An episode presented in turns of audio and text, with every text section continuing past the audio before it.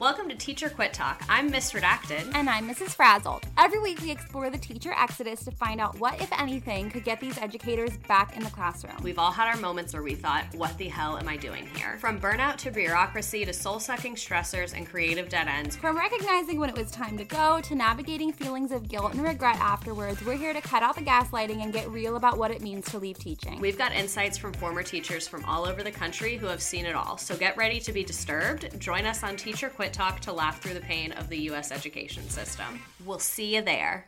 Mueller, She Wrote is brought to you by our new daily news pod, The Daily Beans. Join AG, Jaleesa, and Jordan for 30 minutes each morning as we cover the news that's important to you, including social justice issues and the 2020 election, with context, jokes, and music by They Might Be Giants. The first episode drops July 22nd, so look for it wherever you get your podcasts. You'll be glad you did. More news, more swears. Daily Fiends. This is Seth Abramson. I'm the author of Proof of Collusion, and you're listening to Mueller, She Wrote.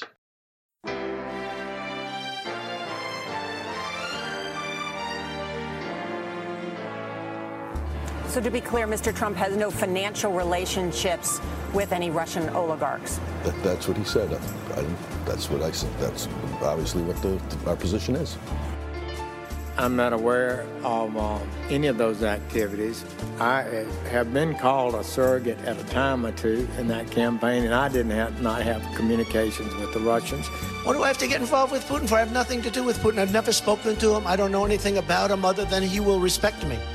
Russia, if you're listening, I hope you're able to find the 30,000 emails that are missing. So, it is political. You're a communist.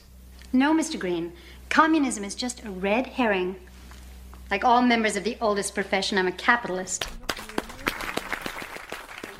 Hello and welcome to Mueller, She Wrote. I'm your host, AG, and with me, as always, are Jaleesa Johnson. Hello. And Jordan Coburn. Hello. It was another interesting week of ups and downs in the news. How was your week, guys? It was great, actually. Yeah? Yeah. I mean, like, I try to tune out the news when I, you know, when I have a self care moment. So I did a lot of that, you know? Cool. Hanging out. Yeah, I was enjoying the Dem debates. Yep. Yeah, so it was a cool week in that sense. It's nice to have something to focus on that is not just just the shitty things that Trump is doing. Exactly. Right, like nice ideas. Yeah. In conjunction with the shitty things Trump is doing though. Yes. Those or are still there. In opposition Ever to. present. Yeah. it's always there hanging like low balls. Yeah. That you need a big dick toilet for. Mm-hmm. That's why he hired w- Matthew fucking Whitaker. That's his Yep. name. I'm, I can't even remember we that almost, it's been potato's 84 name. years. Potato. He does looks like a potato. Or a Sweat- thumb. Yeah, I a can see sweaty that. potato thumb. Oh my Can you imagine like a Mr. Potato Head, but it's a thumb? Oh, yeah. And you just stick subpoenas into it? That's hilarious. Mm, that would be rad. Uh, we're super excited to be headed to Philadelphia July 17th and then Chicago July 27th. We have San Francisco August 30th and Seattle, I think, is September 13th, Triple Door Theater. For tickets and information, head to MuellerSheWrote.com. And somewhere in the middle of all that, we're launching the Daily Beans on July 22nd. Uh, like we said, uh, I think up in the pre roll, it's a 30 minute morning news show for you by us. Uh, Fibu, I guess. I like that. Uh, becomes if you become a patron now, uh, you'll get access to ad-free episodes as long as we don't sell to a network because we're going to try to remain independent as long as we can, and we'll give you those ad-free episodes. And we're also going to have a video feed, and that's just for patrons, and you can sign up for as little as three bucks a month. So head to patreon.com slash Mueller, She Wrote. Any level will get those things. You won't see it in the tier descriptions, but any level will get you that stuff. So. Uh, patreon.com slash Mueller, She Wrote, and you know our our patrons, you know, support goes toward paying everybody a super high living wage. We go way above minimum wage, and it also helps give a, um, our employees health care, even our part timers. Oh, yeah. we give it to everybody. So Mhm. that is what your money goes to. I thought you might want to know that. Very cool. All right, with the housekeeping out of the way, it's time for our favorite new segment, corrections. It's a mistake. It's hard for me to say I'm sorry. I made a mistake. That's right. We're wrong, and we're not afraid to say so. This week, we've learned never to call Boston Beantown. Uh, we'll be there in November, and we'll be sure not to do that. Thank you, because we were talking about San Francisco, and you don't call it San Fran or Frisco. You call it the city. Yes. Or just San Francisco. And then we mentioned we were coming to Beantown, and I got a bunch of emails from Bostonians going, do Yeah. not. To be fair, Yeah. in San Diego, we don't like it when they call it Diego. Yeah. So I guess we all have those things. Or whale's vagina. Yes. Well, that I like. That's true. That is a good bit. Beantown is Guy Fieri's Mexican restaurant. Oh, is that why they don't want to associate with that? No, I'm just kidding. Oh, that's great. Oh yeah, we. I wanted to do a Mexican Asian fusion restaurant called Senor Miyagi's, but it never went anywhere. Yeah. Um, but I, it sounds there, and we actually do have an, uh, one that's opening up or had already opened up here in San Diego. I'm really excited about. It's not called that, but I was gonna say, what? I'm really excited about it. Uh, I think that's a really delicious uh, fusion to try. So, Mhm. uh, anyway, uh, November, not Beantown. We'll see you there.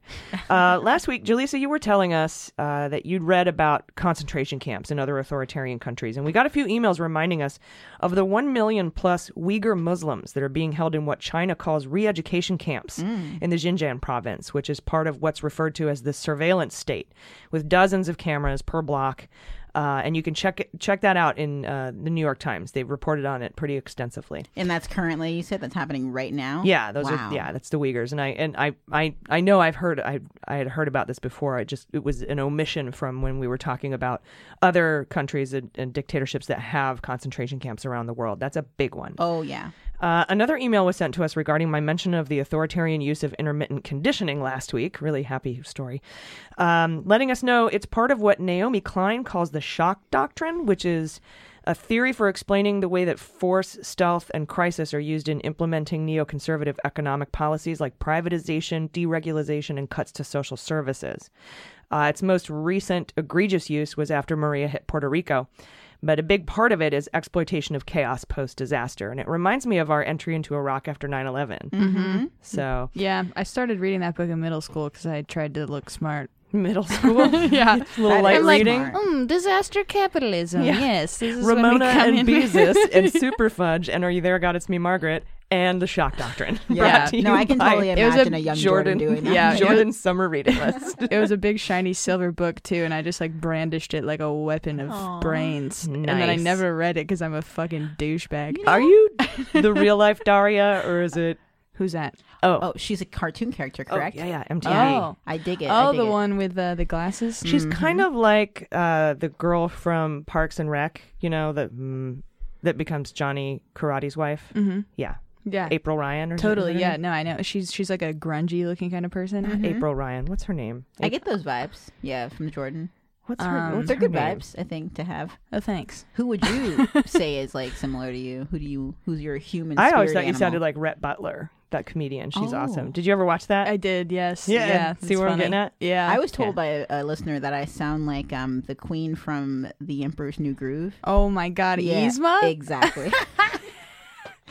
I do love that movie. Pull the lever. yeah, Wrong lever. I Okay. like Kronk.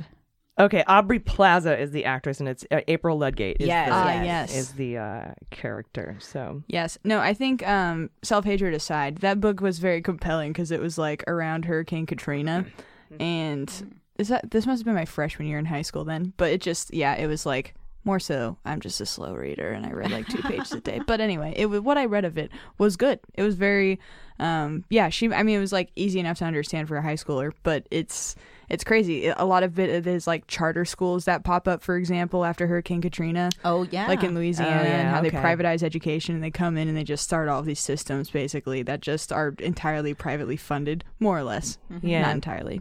And I think I was kind of going for the shock doctrine idea, although instead of taking advantage of people, you know, being discombobulated after a disaster, I think what I was trying to get at also, in addition to that, is Trump, you know, uh, intermittently threatening things and pulling them back so that, uh, you know, Mhm. eventually nobody believes what he says. Like, uh, I, I remember somebody saying when the tanker was attacked in the Strait of Hormuz, and Trump was like, "Ir- Iran attacked this tanker, attacked this tanker. Nobody believed him. And what if it were true? Like, Yeah. it's that kind of danger. But then he will try stuff and then not do stuff and then pull it back at the last minute and keep everybody super anxious and then use that kind of fear to manipulate everybody into feeling extra good Mhm. when he uh, doesn't bomb a country. Yeah, almost like Stockholm syndrome. Yeah, and he creates let's like use the the hurricane metaphor. He sort of creates the hurricane and then once this water settled that he chooses when they settle, he comes in and tries to provide these services Mhm. Yeah. that seem like it's oh thank you Donald Trump. But yeah, yeah. The hurricane disguised as FEMA. Well, it's a Yeah. it's an island surrounded by water, very big water, Oh my gosh. very blue, wet water. yeah, that he guy. said that? Yeah. Oh, Oh, yeah, yeah, yeah, yeah. I'm paraphrasing, but not About really. Puerto Rico. Yeah. Why he couldn't reach Oh, them. good. he Okay, I get there. thought. I mean, not good, but I thought you were talking about Louisiana, and I was like, okay, that. Oh, no. so awful. No, he didn't do that. Um, but he might. Who knows? Give him a chance. awful. Ask him about Katrina. He could. It's Yeah. Big water island. Uh, Louisiana Island. he might think we mean Catalina instead of Katrina. Oh, that's who knows? Because I mean, he was asked this week what he thinks of Western uh, government, we- Western liberalism, Yeah, or yeah. Western style government, and he said he started complaining about L.A. and San Francisco. Yeah, he literally thinks it means Western U.S. Like the Yeah. coast. liberals. He Yeah, didn't. He didn't realize we were talking about like Western, Western Europe and. Western democracy. Yeah.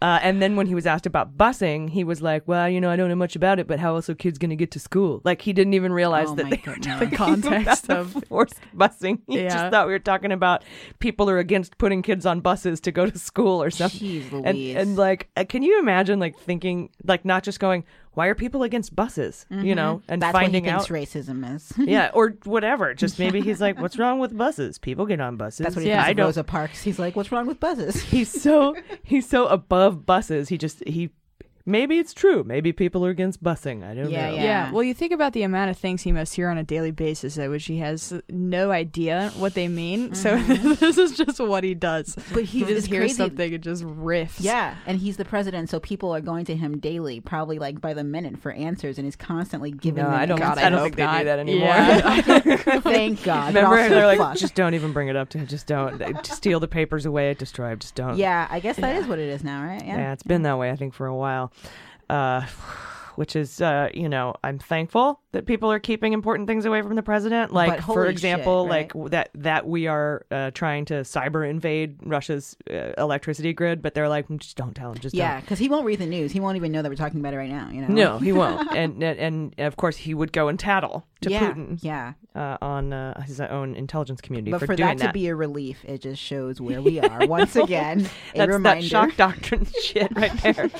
Um, this week I used the term modus operandi as a as a the singular, uh, and that would be modus operandum. So you know, because I said Trump's modus operandi Mm-hmm. was this one thing, um, Mm. which is the shock doctrine or the uh, intermittent conditioning. Yeah, very nerdy correction. I like that. Yeah, I, I keep getting my Latin wrong, and I'm I'm a, I'm a little ashamed, but it has been 30 years. So. yeah, that's fair. and I only took it because it was at the boys' school. So Well, hopefully, when you run for president, people aren't sitting there trying to speak Latin. Oh my goodness! Somebody at to the Latin debates. Yeah. Yeah. yeah, Well, actually, technically, I can see that. somebody at the debates just busts out in Latin or Sanskrit. Like, Yeah, yeah. check me out. uh, I'm gonna reach out to those Latin voters. Right? Maybe. Yeah, I was gonna say Trump thinks that's what the Mexicans speak. Oh you know, like yeah. yeah, that's it. They try so hard. They learn a whole language. Or like, I thought the Latins would listen. It's the wrong Latin. the Latin. Latinx, that it was ex-Latin. You know, like old Latin. Um, okay. A patron also wanted to remind us regarding our discussion of the Oregon State Legislature being threatened by militias, militia groups, uh, that it was those same guys, the Ammon Bundy guys, that hold up at the wildlife refugee, and uh, Trump pardoned those guys. Uh, and someone just wanted to point out that connection. They're also called the Three Percenters. Oh, okay. And the reason they're called the three, I knew it was three something, but the reason they're called the three percenters, uh, let's see here, is because it's uh, only three percent of colonists fought in the American Revolution. Right, so they're calling themselves the three percent of you know Americans who will step up to the job and do Who, what oh, needs who to be will win the revolution? for sure. Yeah. yeah, Mhm. I guess so. hmm Okay. Yeah, and Trump pardoned those guys, so wonderful. Yeah, go figure. Uh, Marsha P. Johnson was the trans woman of color that is said to have thrown the first brick at Stonewall. That's right. Yeah, yeah. Uh, and because we were trying to remember who it was, or Exactly. I how knew it it was a, started. you know POC, yeah, a trans person. I just didn't know exactly, but yeah, Marsha P. Johnson. That's right. Mhm. And someone suggested we um, if you know if we ever have any stories that come up in our feed and we accidentally report them as being now, but they were from two years ago, like the Marco Rubio Rubio story that Yeah. we did the other day. Like, can you believe he just said that? uh, it was two years ago, actually, so that's actually a correction. um, but they say we should call those refried beans. Yes. Oh, Great yes. idea. And so here's my thought with uh, for a segment in the Daily Beans, our new news show. I'm thinking we'll do something called Refried Beans, where we check up on stories that are old and then never got a follow up. Uh, and you know, Yeah, like be- a where are they now segment to a degree. Right, kind of, Right. because that happens a lot in the news. We we talk about stuff. We try to keep circling back to things, and we'll remind you of you know the fact that we spoke about them before, in case you're new to the show and didn't hear us talk about them. But there's a lot of news stories that just pop up and then disappear, and so I thought it would be a really cool segment to kind of dig up those old stories, find out if we were right, wrong, how it went uh, down, if it's still open and ongoing, or if it's a closed thing, and and you know we'll call it refried beans. I, like love that, that. idea. Mm-hmm. Also, we're very split on whether the beans are in reference to coffee or actual beans. You'll never know.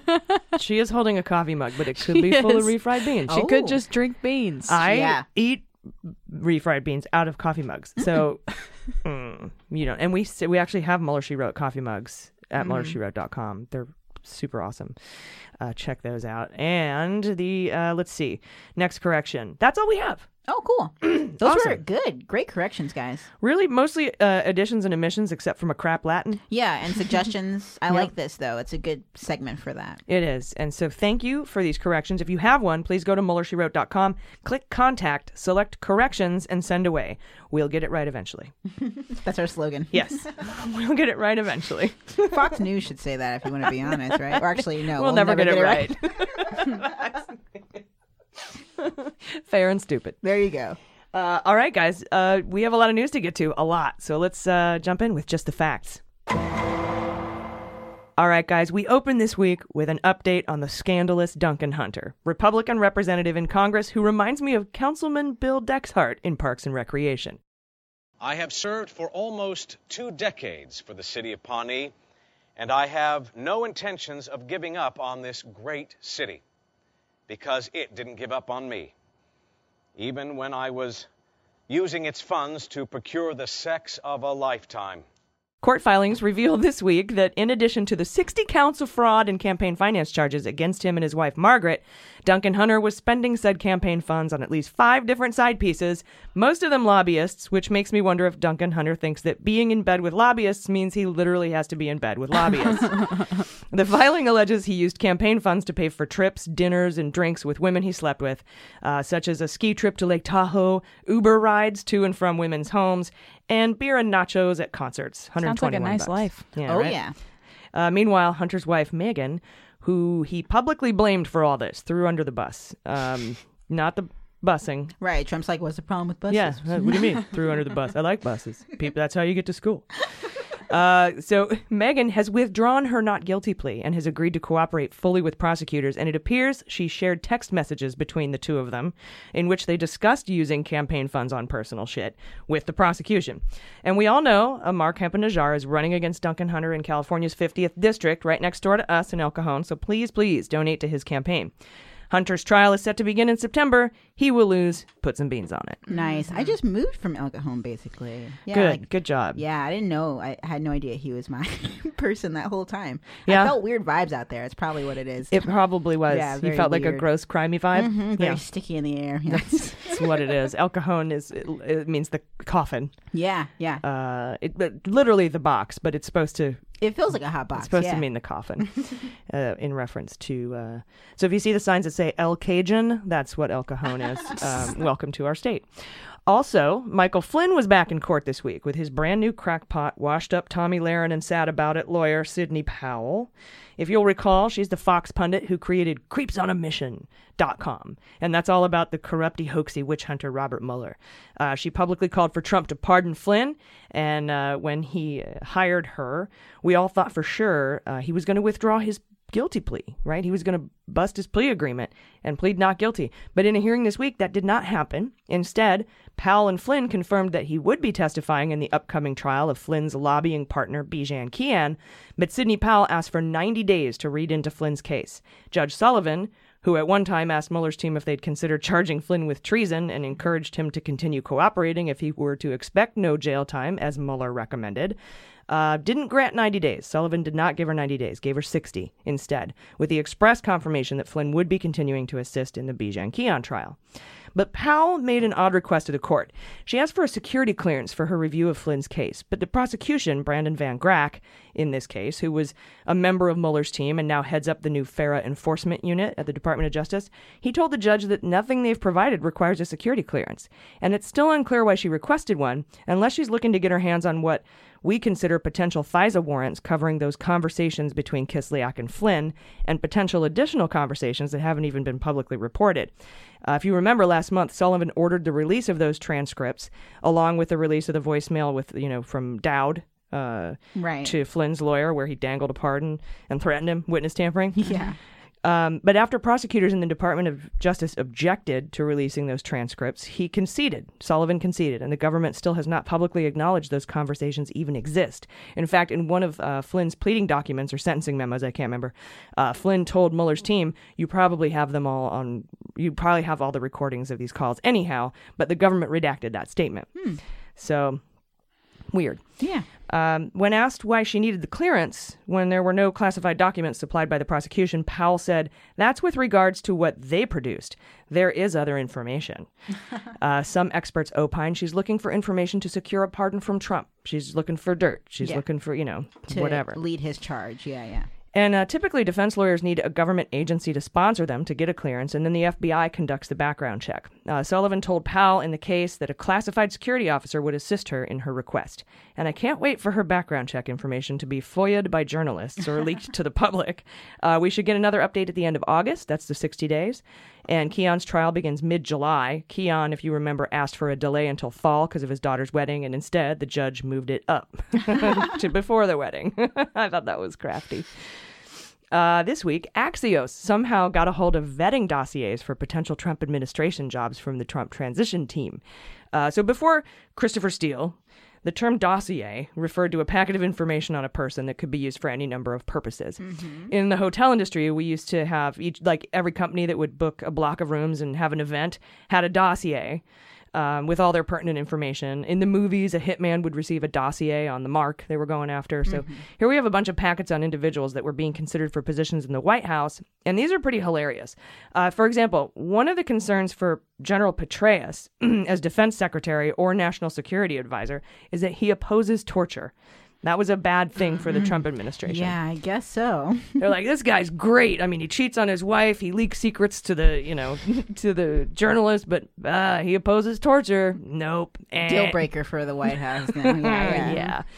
yeah. Um, and then Nazi Fox, Laura Ingraham, who was being considered for press secretary. That's Smokey Eye's job right now. She's leaving today, by the way. Yeah, she's Today is her last day. with Yeah. her with her chins held high, as as many people on Twitter have said. I'm not. That's not my chin Just shaming. passing No. along the word. I'm just passing along the word. Retweets are not endorsements. because I There you yes, go. retweets are not repods These are not pods. our own. Yeah. Yeah, because I I myself uh, have some chin issues. So oh God, me too. Uh, that's just uh, this is literally simply just smoky eye shaming. Um, anyway, she had said people should wear diapers instead of sharing bathrooms with transgender people. Oh my god. So it's nice to know the administration thought that was a bad statement, at least. yeah, sure, yeah, but just hearing it. and uh, voter fraud Führer Chris Kobach, who was being considered for um, Department of Homeland Security Secretary, showed one of his vulnerabilities was white supremacy. okay, like one of your like weaknesses in an interview, you know? Skills, hobbies. Yeah, that'd be a great answer to a job interview. Yeah. In person. yeah. Where do you see yourself Strengths and weaknesses. yeah. You know, I'm a really hard worker, but I am a white supremacist. Yeah, What's you your know, biggest strength? five year ethnic cleansing plan, you know? Headlocks. uh, and yeah, and that he has ties to white supremacy groups. So that was one of the issues they were worried about uh, when they wanted to vet him. Sonny Perdue, who was being considered for the agriculture secretary, owned Houston Fertilizer and Grain, which had received hefty contracts from the Department of Agriculture. And then they vetted this guy Puzder for lab- labor secretary. Puzder, not Pudzer, Puzder. it's like a misfood, mifsud situation. right. right. And uh, he was uh, up for labor secretary, but somehow he missed. They missed his domestic violence problem. Oops. Oh, Uh, and you know, recently we learned about Shanahan, who was the acting SecDef uh, Secretary of Defense, who was also embroiled in domestic violence violence issues because his wife was arrested for punching him in the face, Mhm. and his son was in trouble for beating his mom with a baseball bat. Wow. You know, I'm starting to think it's not just about Trump feeling comfortable around other criminals. I think he just wants people that are equally vulnerable, right? Oh, yeah, right? Blackmailable. It's kind of their whole jam. He's in Yeah. it, they're in it. Yeah. I'm surprised these vetting documents didn't have a section on blackmailable shit. Right? Mhm. Uh, in fact, well, that might just be what those entire documents were. Mm. but Yeah, we're assuming the white supremacy thing was negative. I think it does say that it's negative, but it very well could be a positive on some sort of like black market Yeah. document. right, Oh. like a wink, n- wink and a Yeah. nod. Like, here's just everything you need to know. Right, right. And Um, for Laura Ingraham too, I was thinking this. I bet the reason they flagged her for that wasn't because the anti-transgender comment wasn't because you know this is bad to be transphobic. It was probably because they knew they were going to roll back transgender rights, and that coming from a like a press secretary who Yeah, if we're gonna openly is already if we're gonna fuck the transgender people Yeah, we got- over, we can't have somebody be out of who's openly anti-transgender. Yeah, either that or they didn't want to offend babies who wear diapers. Um, Right, probably that because they don't seem to give a fuck about being obvious. They do that all the time now. So yeah, Yeah, probably the good point. diapers thing. Yeah, yeah.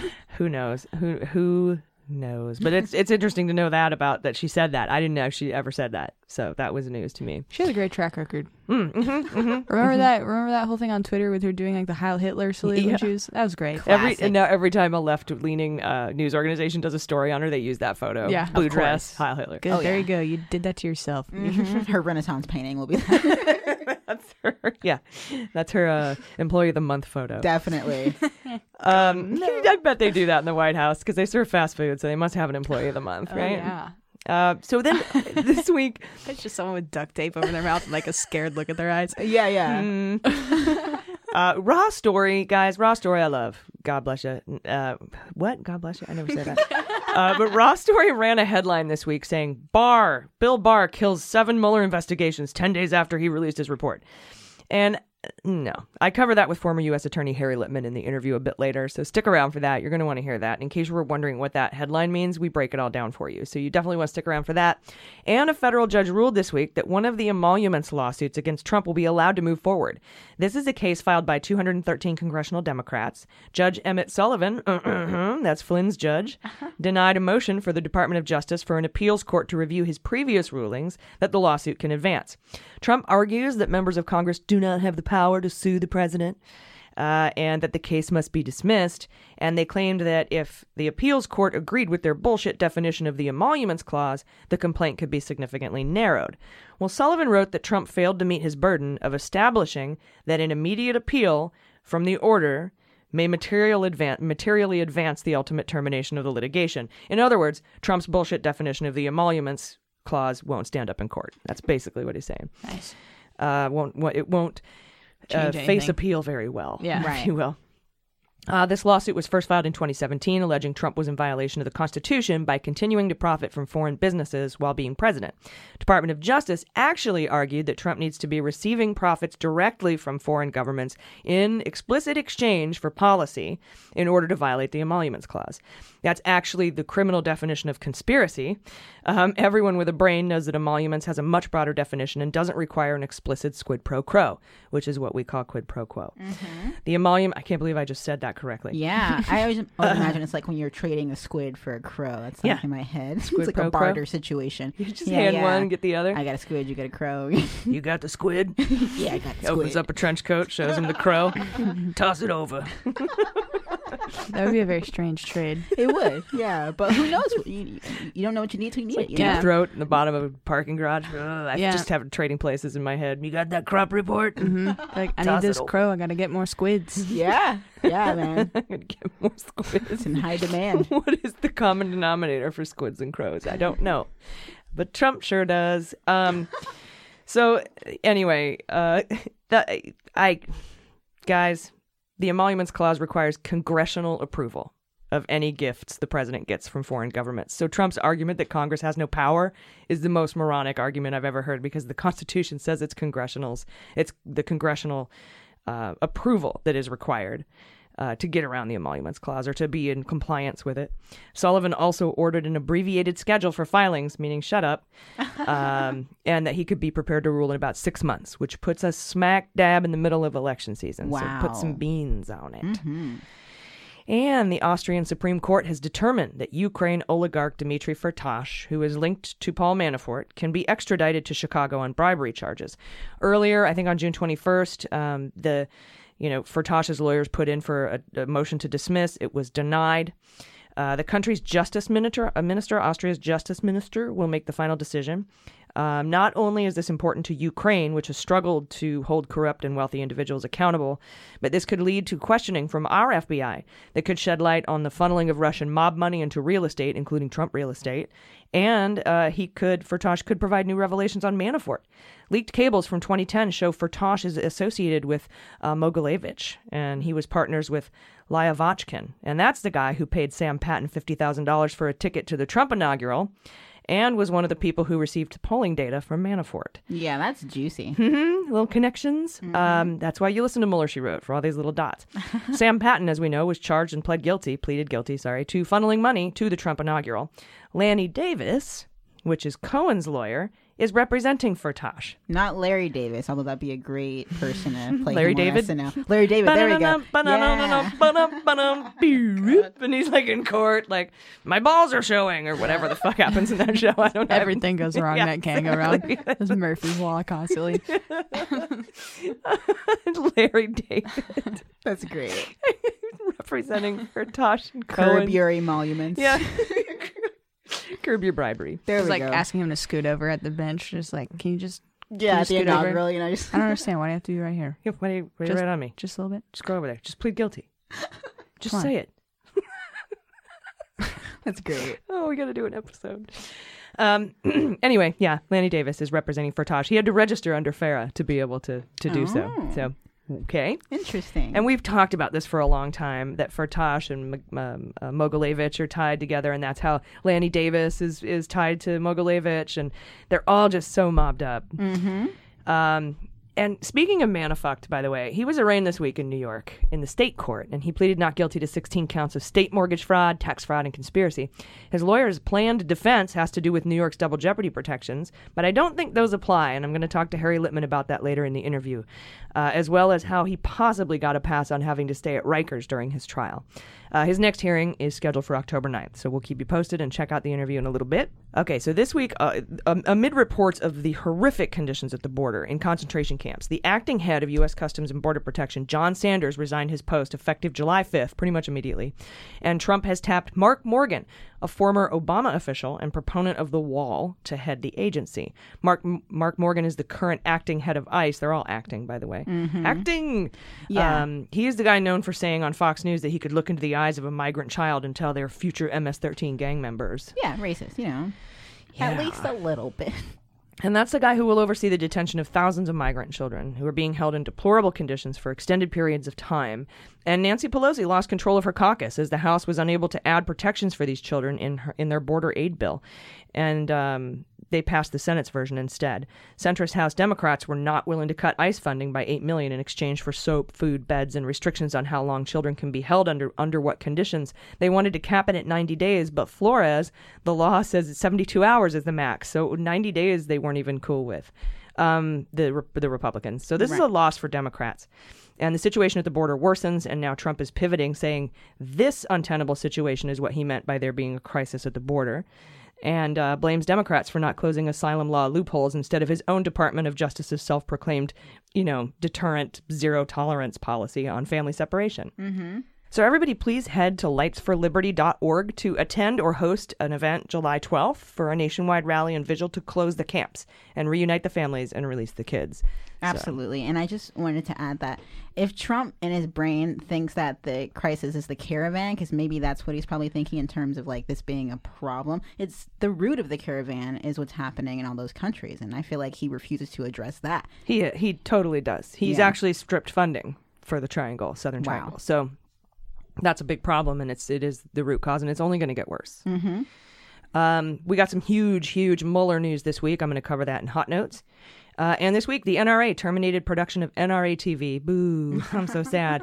and it has split with its advertising firm, Ackerman McQueen, which employed Dana Loesch and operated the NRA's live broadcast. She was a host on one of the stupid shows. Right. Uh, the NRA's CEO, Wayne LaPierre, said in a statement Many members expressed concern about the messaging on NRA TV becoming too far removed from our core mission.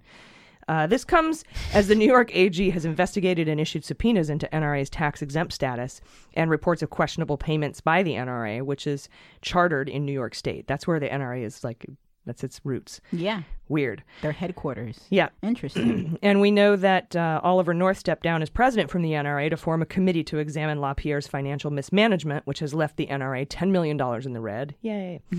uh, we will happily continue to follow the death of the NRA as it happens. oh, yes. We'll be celebrating the whole time.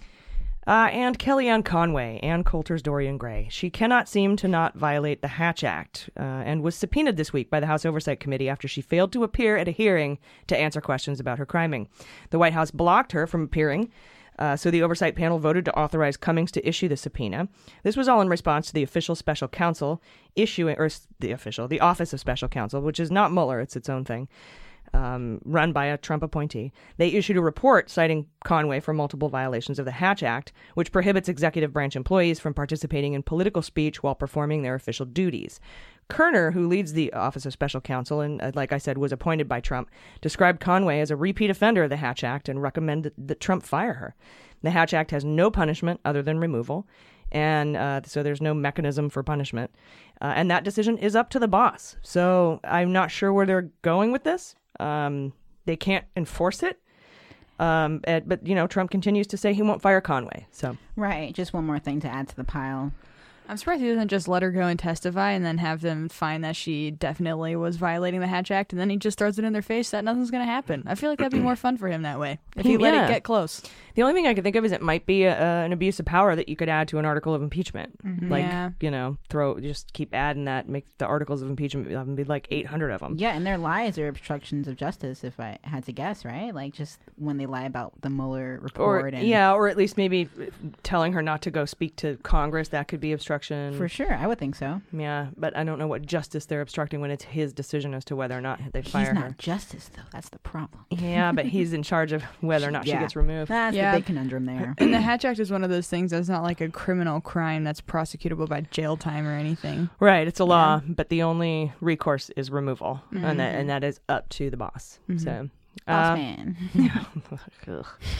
The Supreme Court this week handed down two major decisions. The first one blocking the citizenship question from being added to the 2020 census, which was designed by the grand wizard of gerrymandering, Thomas Hofeller, to uh, Hofeller, Hoff, Hoffeler, Hofeller, Hofeller, to help Republicans draw lines around Latinx voters to purposefully disenfranchise them. He said that with his mouth hmm or with his pen. Yeah, yeah. But uh, we weren't more than two minutes into celebrating this decision when Kavanaugh blew it all up by voting to remove the federal courts from stopping gerrymandering uh, when states draw their districts. And this is a huge decision with massive ramifications, and it's a giant loss for Democrats in states such as North Carolina, where the lines are drawn in such a way that even though 50% of voters voted Democrat and 50% voted Republican, the Democrats got three seats and the Republicans got 10. Right. That's crazy. Yeah. Uh, and this is happening in Wisconsin is like this too. This is happening in states all over that are run by Republicans. And then, is there anything we can do to reverse that? Maybe adding other Supreme Court justices? Because I've heard they've done that before, right? Apparently, they've added Supreme Court. Yeah, we have to win the presidency first. Yeah, okay, cool. But there is Mhm. a way. It's not fucked forever, probably. Um, If it's fucked for 2020. Okay. Wait, no, I think it happens after 2020. I think then- it goes into effect after 2020. I think that's why Maddow was saying everybody run now. Yeah. Everybody get as many Democrats to win in the blue wave in 2020 as you can so that you Mhm. can, because the way to stop it is to get Democrats at least to have one of the three branches of state government so that they can prevent those lines from being drawn. Very nice. That uh, that I think is the way. Okay. Or impeach Kavanaugh, or yes, add three Supreme Court justices Mhm. to to the thing. But it would have to come back up again. And once a Supreme Court decision has been handed down, it's hard to go against it unless it's Roe v. Wade and you're Kavanaugh. um, I think it's uh, vitally important here to point out that Justice Kennedy uh, had indicated he would probably vote against gerrymandering before his odd and abrupt retirement. Kavanaugh, who replaced him and clerked for him, voted the other way this week. And we would be stupid not to investigate the retirement of Kennedy, Yeah. especially since his son worked for Deutsche Bank when it lent Trump over a billion dollars when no American bank would. And don't forget that Trump is desperately trying to block anyone from seeing his Deutsche Bank finances. In fact, he prioritized the appointment of his personal tax consultant as the IRS general counsel over the confirmation of Bill Barr, indicating he's more worried about us learning what's in his taxes and in his Deutsche Bank records than he is about learning what was in the Mueller report. Mhm. Uh, us learning what was in the Mueller report. And during the entire Kavanaugh confirmation, I kept asking, why? You remember, I was like, why doesn't he just pull him in the face of this sexual assault allegation? Just pull him. And he's unhinged. His unhinged performance is terrible. Uh, you could pick one of the ladies off of the Federalist list. Mm-hmm. Um, but he didn't, kept him there, uh, fought for him, and had McGahn hold his hand through the whole thing. and the Kavanaugh's uh, debts and mortgages were mysteriously paid off. And how can we forget that video of Justice Kennedy and Trump where Trump says something to Kennedy, Kennedy stops, whips his head around, and reprimands Trump, shaking his finger at him, and then Trump waves him off. Eh. Yeah, he stopped dead in his tracks. That was weird. Yeah, and he just walks away. Eh. Uh, you want my super space beans? Oh yeah. Leonard Leo, he's the head of the Federalist Society, worked with McConnell, who blocked Merrick Garland, and he worked with McGahn, who personally was responsible for ushering in Kavanaugh's nomination. They all worked together to ensure Kennedy's retirement by offering his Deutsche Bank son some clemency, all all to allow gerrymandering and to overturn Roe v. Wade. And I bet that video, in that video of Trump and Kennedy, I bet Trump said to Kennedy, I'll get your son off the hook, which prompted Kennedy to turn around and say, Don't fucking say that in public. Don't ever say those words out loud.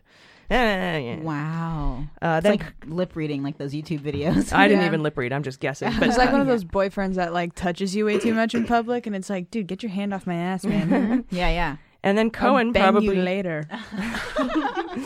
and then Cohen probably paid off Kavanaugh's debts for him for having to go through the whole rape allegation hearing. Uh, someone needs to investigate this quid pro quo and plumb the depths of the corruption of Kavanaugh's appointment to SCOTUS because I think that there's something to this. I don't think that this is t- crazy two tinfoil space beans. This Oh, is no. weird. Uh, weird. It's really it's just weird. Yeah, talk about refried beans. Those Yeah, well- definitely have to be readdressed. We'll refry those. this week, Stone's lawyers filed an 11 page response to Judge, Ja- Judge Jackson's order to explain how he didn't violate his gag order. It's hilarious, and Jordan has that for us in Hot Notes. It's really entertaining. And Trump is overseas at the G20 summit. He's already stepped in it twice with Putin.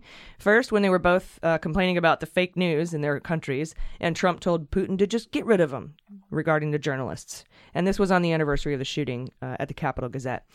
And as Trump refuses to comply also with the Magnitsky Act rules that require him to respond to the murder of Washington Post journalist Jamal Khashoggi.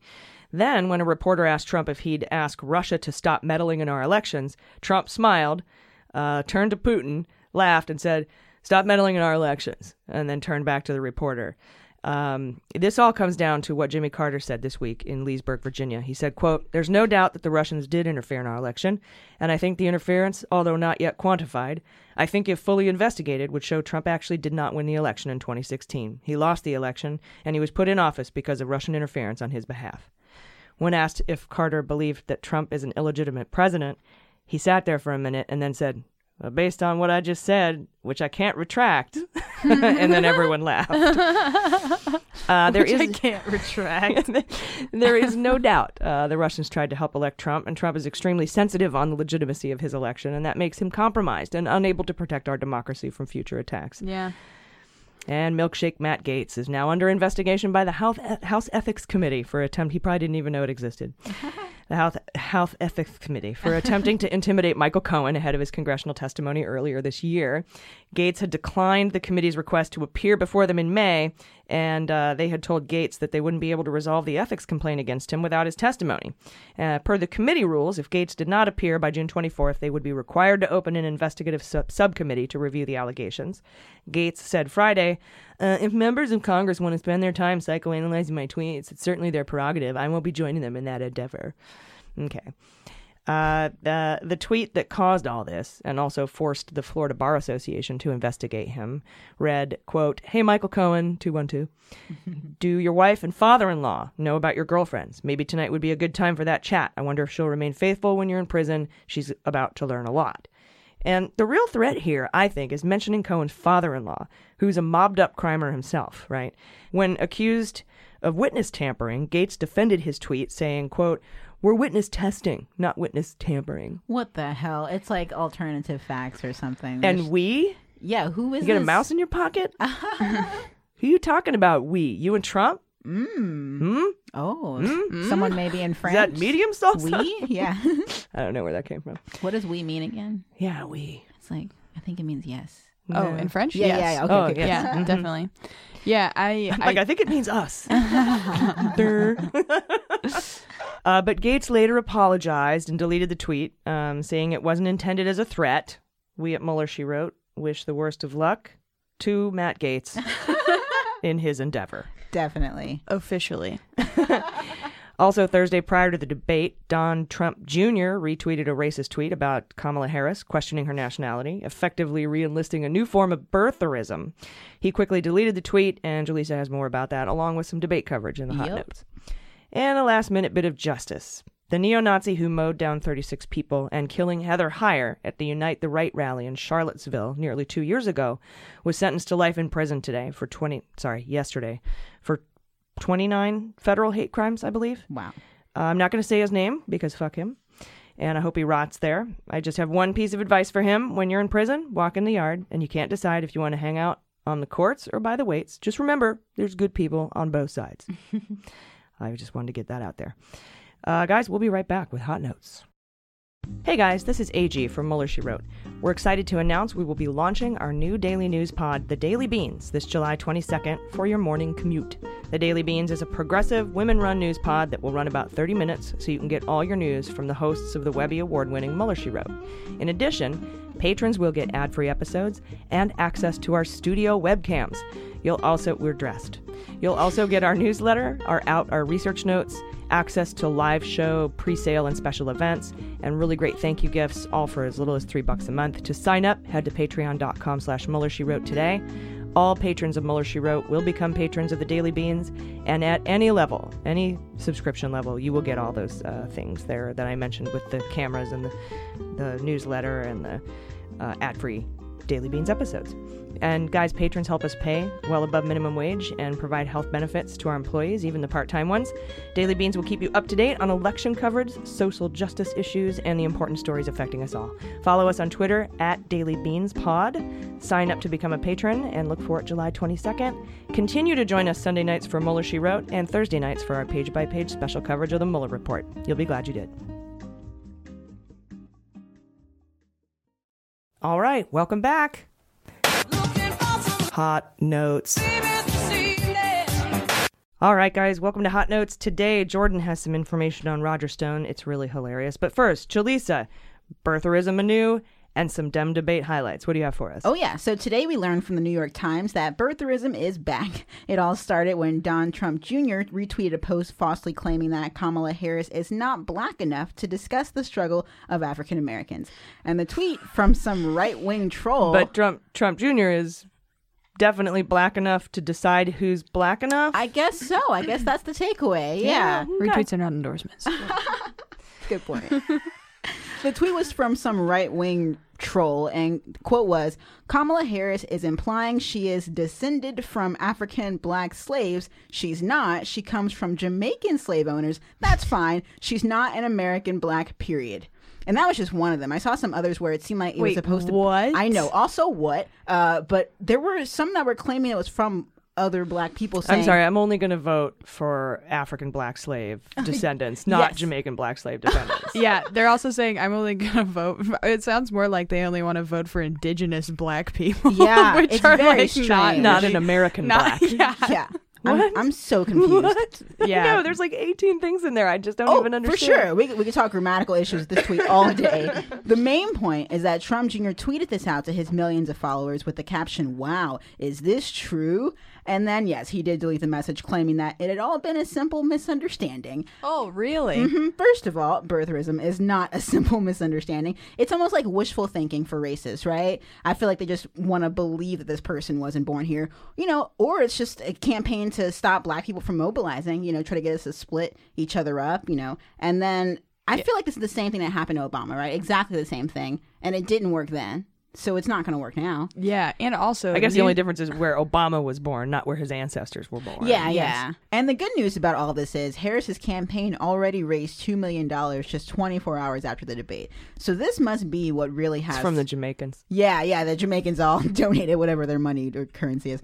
Uh, I'm assuming this is what has Republicans shook, right? And for those that don't know, Kamala is a biracial daughter of a Jamaican father and Indian mother, but she is absolutely an American citizen. Apparently, she's faced questions about her race all throughout her career as a prosecutor and senator, and in one interview, she referred to herself simply as an American. She said, quote, I am who I am. I'm good with it. You might need to figure it out, but I'm fine with it. And furthermore, on Thursday, Kamala said, quote, Growing up, my sister and I had to deal with the neighbor whose parents told her she couldn't play with us because we were black. So she does also identify as black, and she directly called out Biden's previous position on segregation as hurtful, and she confronted him for once opposing busing black students to schools to better integrate them. She said, quote, There was a little girl in California who was part of the second class to integrate her public schools, and she was bused to school every day, and that little girl was me. And then she dropped the mic and walked off stage. Kidding, of course. But she did crush the debate. And just to give you guys a recap on the rest of the candidates who didn't really get as much of a, I guess, takeaway as, as Kamala, Warren did dominate the first night, like uh, Hermione from Harry Potter. she had a, a progressive plan and answer for everything. Some people were tweeting that, calling it Granger danger. but come on, it's not dangerous unless you're Trump. That's yeah, cute. yeah, it is cute. It, I guess dangerous if you raise your hand too fast and hit someone. There you go. Yes, yes, that makes sense. And all the candidates from that night explained how they would take on Turtle Dick Mitch, and they also agreed that climate change and China are the biggest threats to America right now. Um, unfortunately, the mics messed up halfway through the first debate, so I guess Democrats can't tech either. And of course, Trump tweeted that the debate was, quote, boring. The second night had a ton of Spanish. Um, Cory Booker seemed upset that Beto beat him to the punch. Castro focused on decriminalizing illegal immigrants. Booker preached about how thoughts and prayers are not enough to solve gun violence. Mayor Pete called out fake religious people, and Bernie was Bernie. he was. What you- Yeah. what? Hey, everyone, listen. He, he was. He was He so stayed Bernie. true to himself, and you gotta love that. He can't ever not be him. Exactly. He's consistent. I wonder if do you think they gave them a heads up that they were going to ask questions in Spanish? I don't think. Oh, they did ask questions in Spanish. Some what of- was yeah, that? but I think of to them only to the Spanish speakers. Okay, yeah, but do you think they gave him like a heads up even? Possibly. Maybe? Yeah, that's Maybe. interesting because Yeah. that's like obviously rhetorical, right? Mhm. Aside, like one hundred percent rhetorical. Yeah, I can also see the candidates just deciding on their own to address the you know Spanish people or Latin. you Yeah. know, yeah, hundred percent. But yeah, it would make sense to also be given the heads up about that kind of thing. Yeah. yeah, yeah, because it would throw you off in the debates and Right. suddenly switch languages. Or like if you're if you're Castro or something, right? And then I because I think he was one of the people that the moderators asked Mm-hmm. Gave- yeah, a a Spanish question, in yeah, yeah. Spanish, yeah. Mhm. And then so if like Castro didn't know, he's gonna be fine because he actually speaks good Spanish. For but then other people that might not speak as good as Spanish feel pressured to step up to the plate. I wonder if that was the situation, or if they were aware, like, hey, just so you know, there's gonna be some Spanish going on if tonight. anyone knows behind the scenes debate gossip, Yeah. email us. I'm very it's so curious, too. interesting and it's really cool aside from its like sort of cringy nature at times i Mm-hmm. think it was like it's a very good sign that that is something that they're trying to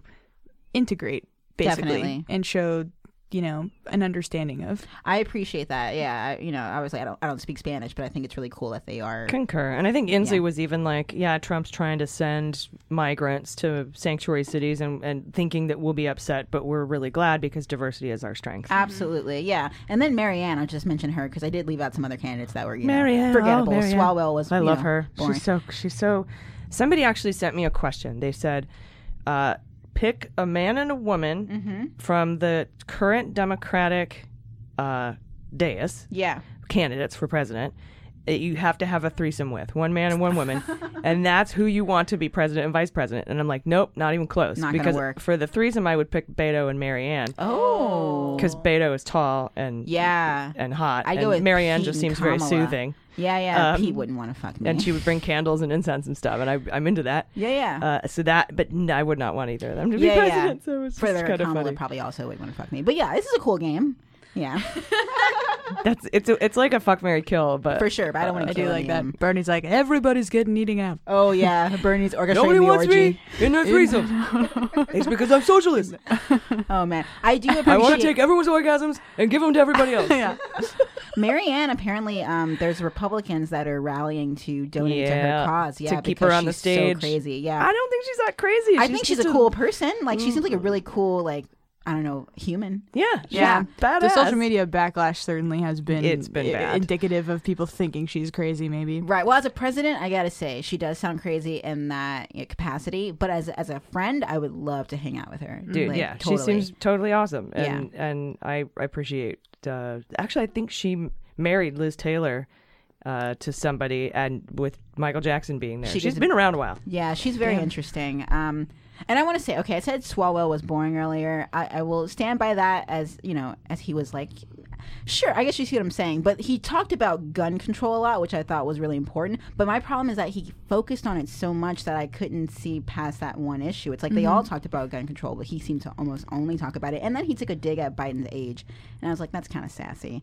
You see that? He, it was everything. He was like, "Pass the torch. I'm younger, and that's why Yeah. I'm Yeah. better." And it was like, "Okay, we get it." You Right, know, right. I, That I, was I do me, understand. yeah. Even even Buttigieg, who is kind of running on this new generational thing, it's like just let your age speak for itself. For Let your generation speak for itself, and let Mhm. your ideals speak for itself. You don't have to keep coming in and reminding everyone that you're young. Yeah. Definitely. I do think both of the debates really stuck it to the GOP though because it was not entirely fixated or even really remotely fixated on Trump Russia, which is something that I think everyone was expecting Democrats to really really really campaign on Mhm. and take this, you know, next election as a referendum. They didn't mention and- Mueller at all, really, right? Did anyone mention Mueller? I can't recall. a couple people at Yeah. least mentioned Russia as a geopolitical Sure. threat, and and But not even half, like maybe two three, people, two or I three. think. Yeah. I know moment. De Blasio, De, Bla, De Balzio is what I call him. Um, he he was very like Russia because they interfered in our democracy. That was first night. Second night, I think two people mentioned, maybe three Yeah. people mentioned Russia. Yeah, but just not to the extent that, that But I what actually killed me is, is that ma- they, they the moderator specifically asked about how they would deal with China. yeah, and they and all I, just I mean, I get that, that, that, it's an issue with trade and tariffs and and uh, currency manipulation, but. Are, are we just afraid to ask about Mueller because we're afraid that that's an hmm. identity politic and that the other side is going to be like, look, they're all Mueller, Mueller, I think Mueller. so. Yeah, yeah. I and think they sorry. I was just gonna say, I guess China is a big threat, but you're saying the more like like right in front of our face threat is Russia, right? Because China like owns us, right? At least Putin's just trying to own 7% our of us. president. Yeah, yeah, Or Not like people, but Got seven percent got of the economy. yeah, yeah. Yeah, I think that it was intentional. The benefit of having these debates facilitated by, you know, media organizations that are generally more sympathetic to our liberal brethren mm-hmm. and sisterlin. I don't know how to make that. Y'all. yeah. That's what I've been saying, y'all. yeah. Nice. They get they get to like yeah, rhetorically shape the debate a little bit, at least as far as the questions go. And so the fact that they didn't ask many questions that were directly related to what is still an incredibly pressing part of our political landscape, I think was very intentional. Right, they're le- letting that speak for itself, right? You gotta keep them separated. Yeah. Oh, I Hell hate that song. Um, and that you know, and that's why we have the Daily Beans coming up and Mueller she wrote separate because again, I I and I agree with this. I I think if the if the election focus is too much on Mueller, it's Mm-hmm. going to be, you know, I think they want to separate just because they're like witch hunt, witch hunt, witch hunt. Trump did a very good job at his uh, disinformatia campaign and his reflexive control campaign to hurt the language of collusion and uh, conspiracy Mueller's and name itself, Mueller and uh, you know hoax and For witch sure. hunt. He did a very good job with that marketing. It hit it. It really sunk in to to his base, to his followers. So Mm-hmm. It makes sense. Um, but I did. I loved the debates. I thought they were great. Yeah, I'm ready Um, for more of them. Yes, Yeah. and we do have more coming up the end of July. Mm-hmm. Uh, I'm excited. Same. Uh, oh, and I found out it's it it's not double. They did already double the amount of donations that you needed Mm-hmm. for the Mm. first debates, and they're keeping it same for the second debates. Yeah, and Sunday is the cutoff, right? Tomorrow, when the episode comes. Actually, it's today. Actually, I think so. Yeah. I'm not sure. I don't. I, I That's what I read, I yeah. saw a calendar with a thing highlighted on it, and it seemed like uh, in the Sunday area. So. Yeah, yeah. I do believe it is today uh, that we are publishing this on. but my brain Yeah. thinks in pictures, so for sure. yeah. Anyway, like when I think of the end of the week, I think it's all the way over on the right. Yeah, yeah. Mm-hmm. Yeah, and the beginning Totally. beginning of the month is top left. Yeah, it just yeah. always is. Oh, totally. Yeah, yeah. But if you want to donate to a candidate, um, I think you should do it ASAP because yeah, yeah, you it definitely might cut off tonight. Yeah. you definitely need to. Uh, and I have given to a few. I, I have my top picks. I think that um, uh, Kamala and Warren and Mhm. Buttigieg and Yes. Booker. Yes, totally in that order. there was one other. Um, ooh, Bernie. Oh no, it's just the five that are going to make it. It's uh, Castro. I oh, okay. These are not your picks. These are I mine. like- I, okay, I was going to say that's a great order. Yeah, I agree with Yeah. that totally. Yeah, Um, you I- said Castro was your fifth. Yeah. Okay, above Bernie. That's the thing, man. Bernie's got all the right issues, but for some reason he just doesn't have the swag anymore. I think the whole purpose of Bernie's existence on this planet was to push the Democratic Party to the left so that we are having the correct discussions that we need to be having on the debate stage right now. He gets full credit for that. Totally. Uh, it's an it's an amazing feat that he did that he Mhm. did it, uh, Mhm. and I love him for doing it. But Mhm. I really think you know if Elizabeth Warren has the same exact policies and she's got more detailed plans to get there.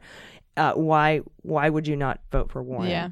But Totally, yeah, yeah. I've already pledged my vote to whoever women of color are backing in the primary, and I'm going Mhm. to vote for whoever wins the fucking primary and the- who- Yeah. whatever Democrat wins. So, but I, I do love to talk about this, and I do love to see. But I do think that our those are going to be our top six. For sure. And I think the black community, like maybe there are some people who do think that Kamala put away too many people in jail, and I feel like that's her only or her biggest obstacle there. But I think she would be the best candidate to rally. But I think Jordan had a really voters. good point yesterday during the Daily Beans, which is she came into a corrupt system to try to fix it. It was Mhm. shit when she got here. Yeah. The system has always been corrupted with like just systematic racism and social injustice and just uh, such wrong concepts and things and no body cams and police brutality Totally. and unfair uh, you know applications of laws. And she came in like I'm going to try to fix this and she just got beat up trying to do it because you can't just come in and make it all better. No, you have to work Um, within it, which is rough. yeah. It's like being a police officer. It's and gotta she wanted yeah. to make those changes. Biden did have a good zinger. That was his one zinger when he said, "I was a Public public, defender, defender. not a prosecutor." Yeah, but that's his only one because she, you know, Yeah, is black and she's a really. I think just not being black makes you a good black person, but like clearly she is great with the issue of racial politics, and he is slipping. so he is slipping. Yeah, Um, but they were still, and, and again, all 100 million times better than Trump. And uh, for sure, I will vote for whoever vote it is. blue no matter, even if it's Marianne, I will vote for her. I swear to God, I will if she gets it. Yeah, she won't, but She won't, but I Watch mean, unless Kanye that's- come and put all of his support behind her. Oh no! Unless that's Russia's pick, but I, I'm pretty sure that's Tulsi. I think that yeah. I think, Oh yeah, there's no Jill Stein. Sorry. No, to no, you. no, you're you're right though. Like also Tulsi, yeah, she's I'm straight worried up. she's going to run green or run Mhm. independent. Try to split it. Try to get those votes. Try to get those. All you need is to, apparently is to steal eighty thousand votes. I guess so. And then demand a recount, make a bunch of money, and ghost. Yeah, they're gonna try every angle. I bet. Yes, and they're very good at that. Mhm. Uh, and no one apparently feels like they need to call the FBI. So, We should call them. yeah. All right. Hey, do you guys remember? Oh, you know what? Before I get into what I'm going to say, Yes. Jordan. Yes. I really need to hear uh, because it's your turn now, and Uh, yes. that's how things go. Thank Uh, you. I was about to just take off with my own I feel you. Ready to go. hot note. I'll Yeah, make it- here I'll we make it go. quick. But you guys, these documents are seriously al- almost some of my favorite documents. The Ice Cube ones were pretty great, and then those uh, the what were they called? Concord Management's lawyers court filings with the I taught I taught putty tat Mhm. and fuck Weird and references. Yeah. Yeah, trolling in court. Those were pretty great too. But these are these are pretty awesome. Yeah. So Roger Stone news this week. On Thursday, Roger Stone's attorneys responded to prosecutors' accusations that their client, Mr. Stone, had violated his gag order again. Uh, they wrote, yeah, they wrote an 11-page long reply. You can see it very It easily just on the says I have no gag reflex. I Yeah. mean, That's what? hilarious. yeah. Um, and basically, their main argument in defense of him was that Stone was w- clearly within his First Amendment rights when he posted on social media complaining about the unfairness of the press coverage surrounding his case. Basically, that was essentially their main argument. So I'm going to give you some direct quotes here because they are golden. Uh, first, their more, you know, I guess legitimate sounding argument was that um, the posts that are being looked at are not statements, nor do they pose a danger to the fair trial concern, which was and is the constitutional raison d'etre. Of the order. Raison d'être. Yeah, it's That's how you say it? Yeah, it's from French. Okay, you actually say it French though. I, have a I history of sounding like a douchebag trying to pronounce things. like I know. Let's just look it up. Actually, that's a good. Send us the correction now. It's probably like raison d'etre or something. I don't fucking. Eh, either way, whatever. Their point is that they're saying um, it's not a big deal. Essentially, uh, they also said that the fact that the government's focusing on these posts exhibits a willful blindness to the tens of thousands of hostile to Stone articles. hostile. Everyone is so hostile to me. Yes. Hostile to Stone articles, which have been authored by others about the investigation and Stone's case. Um, there's articles, animated cartoons, comments, editorials, television and radio programs, panels, celebrity dark comedy readings of the special counsel report, and even a comedic portrayal of Roger Stone by Steve Martin which was genius. on Oh, Saturday Night. Live, which satirically portrayed Stone as a caricature of himself. They complain about that. They're talking about how it's uh, so inconsequential, Stone's presence on social media as it exists currently, whenever he posts things that are bashing the media, mainly Washington Post and the New York Times, and how they're covering all of his things. But not only are they complaining, is he complaining about these news organizations, he's there's claims that are being made and filings that are actually being made by his attorneys that are trying to argue that the government didn't actually independently verify that Russian operatives hacked the DNC in 2016. And then Stone posted some things that were sort of related uh, to his, he, he, he tweets, funny. Uh, no at New York Times or at Washington Post coverage of this development. Uh, the development being their claim that the DNC committee hack, uh, it was never corroborated that Russian operatives actually did it, but it was. Right. hmm So that winds up getting um, prosecutors then filed a separate document that refutes Stone's claims, confirming that it was in fact independently corroborated. Uh, and then this is uh, essentially he's basically saying they they say that he's the most minor of participants in all of this, and because of that, he should be able to say whatever the hell he wants. Essentially. Oh yeah, real Is- minor character in all this. Mhm. Roger fucking Stone. Yeah, and it's a really big departure from the last time that he was accused of doing some bullshit on social media when he posted that picture of Amy Berman Jackson with some crosshairs hanging out I by her remember head. that. Yeah. No, what? No bigs. Their reaction then was much more apologetic and was, it was a cross, like they were praying, like she was holy. Oh, sure. Yes. You know when people do things like post uh, pictures of like fake guns to Trump's head, or like with uh, Kathy Griffin with the thing with the head. Mhm. Granted, much more gruesome than crosshairs. It's still the same message, I think, or at least if they're going to claim that what she did was so crazy, Mm. it's like at least acknowledge how what what Stone is doing is, is a threat. Yeah, what about that double standard? You Yeah. want to talk about how Kathy Griffin's whole life got taken away from her when she posted that? She's back pretty good though. She oh is. hell yeah! Her her hardcore fans. Please stuck be on the her. show. Yeah, that's true. Come Um, say hi. we love you. Yeah. We could talk about that in particular. yeah. Yeah. So, uh, pretty much, there's y Amy Berman Jackson's reaction is yet to be determined. We'll see what she says. Like I said, they had until Thursday to give their explanation as to why on earth she should interpret these actions as anything other than an egregious violation of his gag order once again. She but was already so exasperated with him like a month ago. For sure. You know, and she's just got to be like, all right, bring it, asshole. What Yeah, you got to yeah. say this time. And I, I mean, I think she's just going to put him in jail. I think she's going to.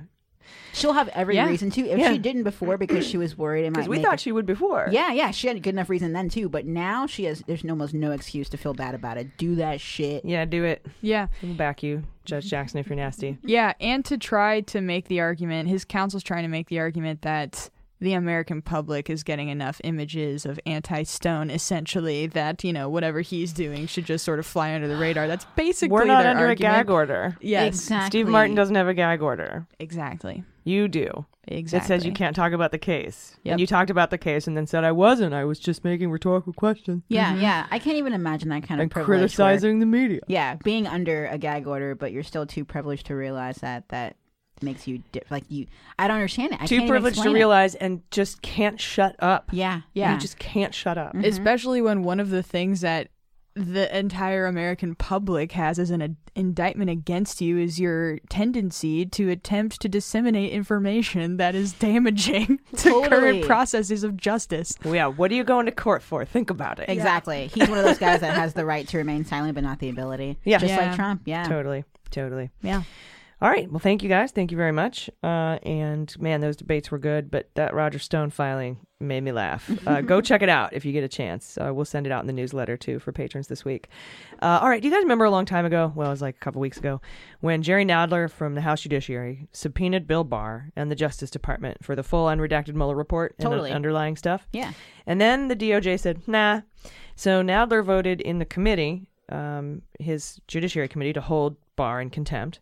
And then he was about to go to the full House, not the show, but the representative, uh, to vote uh, to hold him in contempt because Yeah, that's yeah. the that's the contempt process. Do it in committee, you win, you take it to the House, vote in the full House. Mhm. Uh, he has since passed a bill saying they don't have to do the full House vote; they can go straight to court. They haven't used that yet. Uh, it's been a couple weeks. Maybe they're waiting until after the summer break. I Yeah, don't yeah. Or know. for a fuller house. Yeah, they're waiting for a Fuller House, the new uh, re-release. New Bob Saget is busy. Oh, there you I go. think is what the problem is, and he needs to be there for the vote. Yes. Uh, so anyway, he was going to go to the full house for the vote of contempt, and then Barr was like, "No, no, hang on, we can chat. Just chill out. No need to hold me in contempt." and then they started these negotiations to to see if they would what what, what they could get right. And Nadler held the contempt vote in abeyance for you know for the time being. Um, so all that we well they finally reached a deal this week, and it sucks. Um, basically, the Department of Justice is going to allow three people um, they're all House representatives, Democrat Demings, Democrat Swalwell, and Republican Ratcliffe, hmm. to see all the information. Those three. And the reason it's just those three is because they're the only three that sit on both the House Judiciary and House Intelligence Committees. But there are, of course, strings attached. The rules are so strict, in fact, according to Politico, Demings told Politico, that members of the Intel Committee are prohibited from discussing what they see with members of the Judiciary Committee and vice versa. Uh, there are no further de- further details about it, like we don't know if they can take notes or leave with copies. I doubt it, Mm-hmm. but we'll we'll see. Keep in mind, Trump's lawyers have seen it all, and they were allowed to take notes and discuss it. Yeah. Before we even saw the report. Totally. So that happened Monday, and then Tuesday we heard whispers that the House Judiciary and the Intel committees were gonna they were like prepping for subpoenas for Robert Mueller. And while we were in studio recording our daily update for patrons, it was announced that Mueller has agreed to testify in public to both the House and Intel committees and behind closed doors with staffers from each of those committees, all on July 17th. And even though Mueller has said he's reluctant to testify, and even though uh, these were not friendly subpoenas, uh, this is a really huge deal. We know, uh, yes, that Mueller has said he will not go outside of the four corners of the report and that his report is his testimony. That's it. End of story. But we also know that less than 3% of Americans have read it. And there are many who only get their news from Fox and Bill Barr. Um, like, remember that lady at the Justin Amash rally was like, I, I didn't even have any idea there was anything bad about Trump in the Mueller report. I watched Fox News and, and she seemed like a reasonable but, person. no, it's a good point. But she wasn't a dick, you know. She wasn't like, no, it's Winston hoax. She Literally was like, I literally see- had no idea. Yeah. That's Um, all you get. Yeah, yeah. And uh, you know, she listened to what Bill Barr told her, and who, who, as we know, mischaracterized the findings of the report so badly that Mueller didn't only go to paper, writing letters of his disapproval, multiple letters. We've only seen one, but he spoke publicly about it for nine minutes on the matter, and that's the most he's spoken ever in his entire life, including all of his past lifetimes, according to Marianne Williamson. No, I don't know, but uh, to most. That seems like no big deal, but to Mueller, that's a really big deal. Exactly. And I think the rest of the world will eventually catch up to this potentially after the hearings. They'll realize how big of a deal this is. But Yeah. yeah, we've known, Mueller, she wrote listeners have known this is crazy. This is huge. Yeah, so we might find the testimony a little boring and a little disappointing, but remember, just try to take it in as somebody who's never heard any of mm-hmm. this before. Exactly. Try to take it in like that lady from the Amash rally. Uh, and Trump, of course, could not keep his mouth shut after the news came out that Mueller would be testifying publicly, and he decided it'd be a good idea to accuse Mueller of a crime without any evidence. So during a press conference on his way to the G20, I think, uh, you know, he doesn't have press conferences. He just yells at reporters outside of helicopters. Yeah. oh, what? I hate you. Okay, bye. Uh, Trump accused Mueller of deleting texts between Strzok and Page. Yeah, terminating them. Terminating. Terminate. He aborted them. That's illegal now. he was aborted them. It was Missouri. Big mistake. Uh, as we all know, it was the FBI that wiped the phones after they left, after Strzok and Page left the FBI, and that is routine. I have left many multiple posts in the federal government, and once you leave, you hand your phone in, they wipe it clean. And we also, before you leave, they do it before you leave because you got to get your fingerprint on there. Yeah, yeah. Uh, and then we also know that the Inspector General, Horowitz, was able to recover all those texts And and the Trump's Department of Justice released them to the public. But he's trying to just spin the narrative so that the average Joe will think that Mueller's shady. course. That's all it's about. And just like he said, Obama wiretapped him, but nothing came of that. Totally. And people just think probably that Obama wiretapped him to this day. The FISA got a pen register on Carter Page after he left the campaign. That's probably what he means by Obama wiretapped him. Oh, I see. He's like, Uh, how do you know my secrets? Yeah. yeah. How do you know I fucking cheated? Uh, well. So the inspector general, this is Trump's inspector general, uh, found that Strzok and Page did not violate any records preservation policies with the FBI when they handed their phones over. They didn't delete anything, destroy any evidence, or whatever. And he also found out that none of their work product was impacted by any kind of bias. So Mueller removed Strzok from his team once the text came to light to avoid any appearance of conflict, even the slightest appearance. Though he didn't have to do that, but he did because he wants to everything to be clean and smooth sailing. And now Trump is directly accusing Mueller of deleting the text messages. And then Jay Sekulow, Trump's attorney, made a statement this week saying, "No, you know, we're not going to do anything to block Mueller's testimony. You're welcome." Oh yeah, thank you. Uh, yeah, and I'm so pretty sure he couldn't if he wanted to. and I asked Harry Litman about that later in the interview. It's really funny. So Perfect. stick around for that. And uh, it is not known if Swalwell, Demings, and Ratcliffe will get access to the full tranche of Mueller materials before Mueller testifies, though I'm sure they will, which could explain why it's scheduled for weeks from now. So to Mhm. give that gives them time to read in on everything and discuss it within their respective committees, but not with each other. Oh yeah, yeah. um, and you have to remember no pictures, no notes. Uh, people are setting up watch parties for July 17th where Mueller is expected to testify to one committee for about two hours and then the other committee for about two hours back to back. and they're both open. Both public, televised. Wow. It's going to be across every channel, all channels. Yeah. And um, and this is important because the only competing voice to Trump is going to be Mueller. No one else has that level of an important of a voice as as Trump does. And all we've heard from him and his attorney general are no collusion, no tr- obstruction. Mhm. I'm exonerated. It's a witch hunt. Uh, no do overs. This will be so powerful, even if people don't realize it in real time, because Trump talks all the time and says nothing, and Mueller just says one or two things, and it's Yeah. everything. Yeah. So imagine when he talks for two to four hours. Yeah, Oh he's my like the Woody on Cheers, right? Doesn't have a lot of lines, but they're always really funny. Yeah.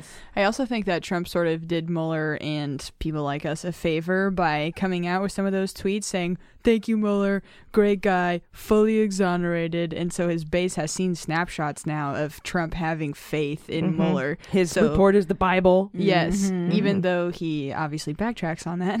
Yeah, times. But- totally. But, hopefully, there's going to be some people that are actually his supporters, Trump supporters, that will watch this with some level of trust going into it. Yeah, I'm had betting he not said those things. Yeah, he yeah, probably and he's also a war won't watch. hero. Yeah, he's he, he- a lot of them won't watch. You're Right. right, but Mhm. it, it, if ten watch, Yeah, it's ten more than we or had. just the independents that are on the fence and think that liberals are being too crazy right now. It's Yes. like, no, we're not. I mean, sometimes, but not right now. We're being gaslit for sure. So he's going to do two hours and two hours back to back. And then the private staff hearings will take place before the first public testimony and after the second in their respective committees. So we'll have that nonstop block of four or five hours of pure, unadulterated Mueller testimony. I'm so excited. We're watching at UPenn. I don't know yet. Okay. But we will be in Philly that day preparing for our show that night at the Philly Podfest at the World Life Cafe. And since the announcement, tickets have been flying out the door for that. It's like blowing my mind. So uh, this happened to us when the Mueller report dropped. We had a show at Largo in Los Angeles. We had sold half the tickets, and that day we sold the other half. Um, so I swear we're not coordinating. So calm down, Jim Jordan. We're not in cahoots with special counsel on these drops. Um, but I'm hoping Mueller is willing to answer some questions outside the confines of his report. But again, I'm not expecting much, and I'll expect he'll answer nothing about ongoing cases or counterintelligence matters. I'm also interested to see how he handles Matt Gaetz, Louis Gohmert, and Jim Jordan, possibly the three stupidest congress- congressmen ever to darken the doorway of Capitol Hill. Uh, and I do think that this could be the straw that tips us into a majority of support for opening at least an impeachment inquiry, though probably not until after the summer congressional break, but we'll see. So I want you to watch closely what questions Swalwell, Demings, uh, Swalwell and Demings ask Mueller, Mhm. and and watch Ratcliffe too, because normally Republicans are like, you know, you cheated. When did you cheat? Did you, did you, did you cheat? Ratcliffe might have seen that full. Will have seen that full Mueller report by then. It might be like, I have no questions. That would be interesting. Maybe Yeah. he calls in sick. You know, you don't know. Oh. But keep an eye on those three and see how they they uh, what they have to Play say, out, how that plays out, and pay close attention to Democratic uh, response as it relates to impeachment, particularly on the issue of obstruction of justice. The public, I think we're at 48% now, are for impeachment in the, for the Americans, for Americans. Uh, that could go up. And then also, I think we're somewhere between 80 and 90 Democrats in the House are for impeachment. Wow. That will probably go up too. And you can put some beans on that. All right, guys, are you ready for sabotage? Yes.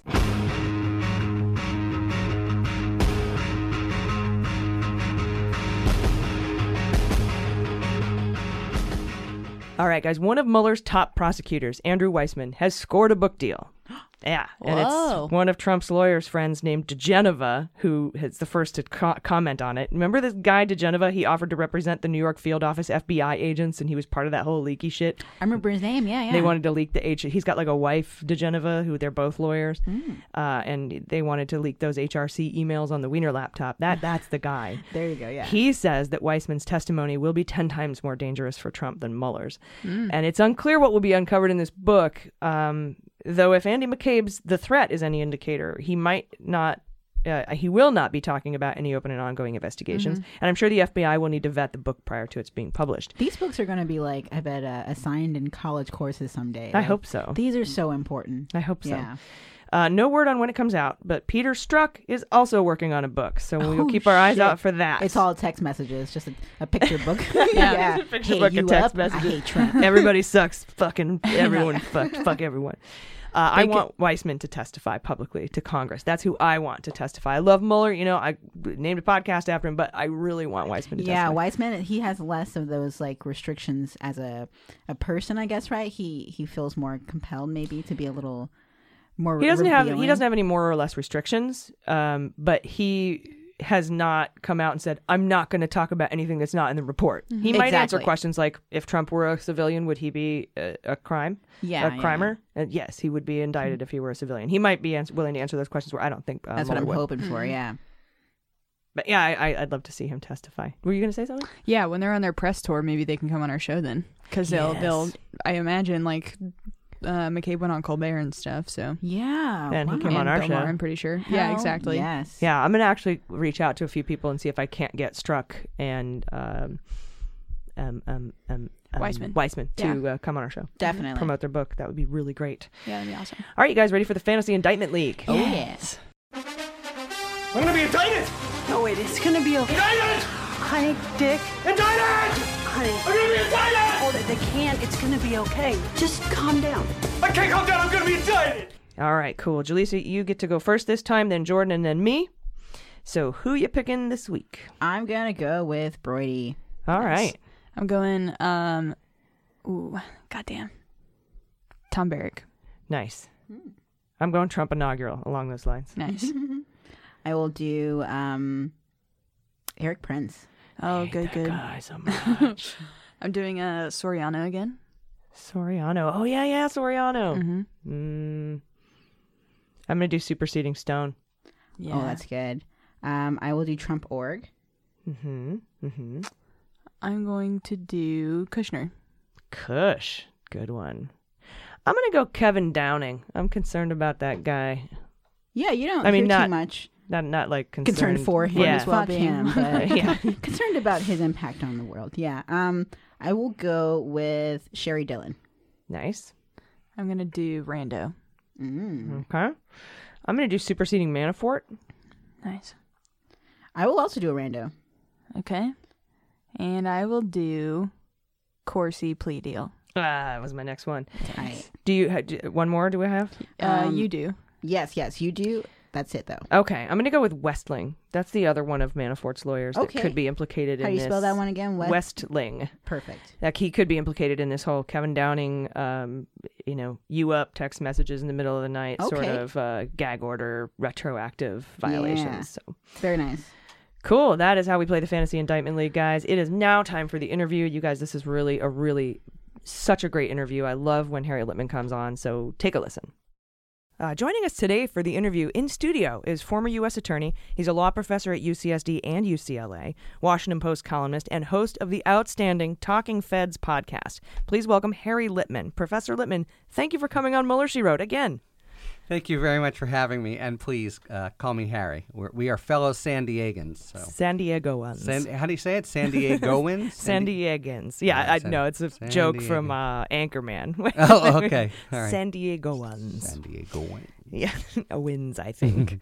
uh, yeah, so I have a lot that I want to ask you because you are my uh, legal angel here. Um, because as as we all know, I am not a lawyer by any means um, or any stretch of the imagination, uh, but I talk a lot about legal things, and I just want to make sure I have everything straight in my head before I form my opinions. I think that's good for everyone to do. And you're you're counting on me for that, right? Yes, So, yes, uh, no yeah, the- pressure. The, law, no, the law is that which is plausibly uh, plausibly asserted and boldly maintained. So I'll. Uh, Oh, I like that. Who right. said that? I don't know. I don't some, know. I didn't make it up. But Plausibly but asserted, boldly maintained. Boldly maintained. So I'll. I'm into it. Yeah. Ask me anything. I will. All right. So this week, uh, Paul Manafort, as we know, uh, pleaded not guilty to 16 counts of mortgage fraud, tax fraud, and conspiracy in New York State. And his lawyers say that they're going to argue their case based on New York's strict double jeopardy laws, which don't, to me, seem to apply in this case at all. Uh, as these are state crimes specifically, I don't think uh, Vance, the Manhattan District Attorney, would have even brought these charges if they violated the double jeopardy law. Uh, can you explain to us w- uh, why they're going with this defense? Is it maybe it's all they have? Will it work? Yeah. So look, I mean, I think you are half right in terms of it's not uh, applying, but only half right. And will it work? Probably not. But here's the deal: the normal federal constitutional guarantee says you can't be tried twice for the same crime, and what that means there's a kind of arcane test that has to do with are all the elements the same. Um, now, as you probably know, like the, the Supreme Court has ruled and just reaffirmed recently that when uh, a state tries a uh, same defendant for the same uh, violation on the heels of a federal crime, no double jeopardy problem on the you know basically fiction and not very realistic fiction either. That it's just different sovereigns. It's like the feds and you know Peru. Um, and that's U.S. v. Gamble. that Gamble Yeah. has just reaffirmed that idea, sep- the separate sovereign doctrine. So the federal constitution has nothing to say about it, but New York state law does. New York, eh, reacting to this separate sovereign idea, has a law, and the law says essentially. If it's if it's what would be double jeopardy, uh, other than the sovereign problem, it will be barred here. So under New York law, if it were the same case, uh, that would mean they couldn't bring it even though the Constitution would, would permit them. So, what's the same case mean? It basically means all the elements are the same. So, here, the mortgage fraud that, that New York has charged does involve some of the same loans that Manafort got tagged for on the federal side. But on the federal side, it was for bank fraud and other things. Here it's for mortgage fraud and implicates the kind of uh, mortgage uh, interests and integrity of New York State. So he's prob it's probably a loser because they'll the New York court would probably find that there is a separate element, so it's not the same crime even under New York law. Right. It wasn't necessarily about uh, lying about your financials to get a mortgage fraudulently, which is a federal crime. This was more about saying that your apartment was a residence for a, you or a family member, and then renting it out on Airbnb. Your to- apartment down on Howard Street, uh, right next to where I used to live in New York, and it's now super hip and I'm sure very expensive. Do we own that now? Do we own it? No, we don't. we we don't own it. Or yeah, we we're not neighbors with Paul Manafort. But J- Jasper Johns lived down the block at the time. It, I think it's gotten uh, a little more gentrified as as befits uh, Paul Manafort owning it.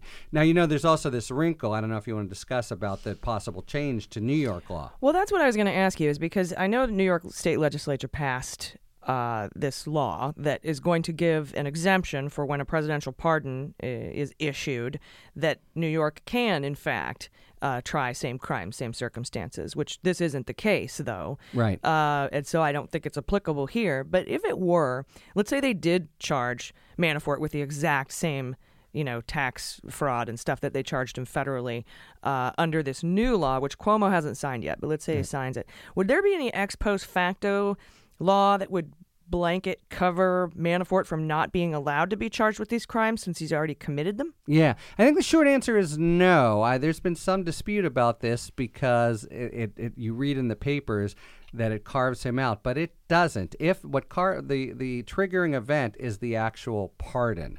So if Trump were to, and I think that's probably why Cuomo's taking his time. Everyone thinks Trump, if he would do it, wouldn't it wouldn't be until say near the end of his term. If he does that, the new New York law, if it passes, is triggered, and we're under the same sort of federal regime of saying New York's a separate sovereign, but it's going to be okay. But it's really designed very carefully to go right at this situation that people are worried about. Trump himself pardons Manafort or pardons a family member, then you have this special New York law. Once it passes, uh, then Manafort would be in the soup again. But if uh, Trump pardoned Manafort before Cuomo signed the law, then it, he wouldn't be subject to these things. That's right, because the triggering event, then, you know, the, yeah, you got it. Got it. The triggering event is the pardons. I wonder if Yeah. Trump feels any pressure or Manafort's attorneys or feel any pressure for a quick pardon before this law is signed. Yeah, I mean, it is funny. There's a little game of chicken going on. Cuomo could sign it tomorrow. I think they're assuming, and, and I don't know why he hasn't, frankly. He has said that he will. Um, Maybe the- he's just stressing him out. That would- yeah. Like like every is like gonna sign it, gonna sign it. thought- No, Ah, maybe not. maybe, maybe today is the uh, testimonial to the Bronx Zoo. But Just make um, sweat, That's right. But I, I think they're assuming that Trump's assuming that a pardon of this sort with Manafort would have really adverse consequences f- at the election, and he wouldn't do it until after. Of course, so many things that everyone assumes would have adverse consequences for Trump, like the pardon of Arpaio. He does anyway, but but I, I do think the assumption is Manafort's on his uh, own until Trump is, you know, on his way out, and then we'll see. Yeah, all right. That's that's interesting too, and and it, I I am assuming it would also cover not just pardons of Trump's family or Manafort, for example, but maybe if he tried to self pardon.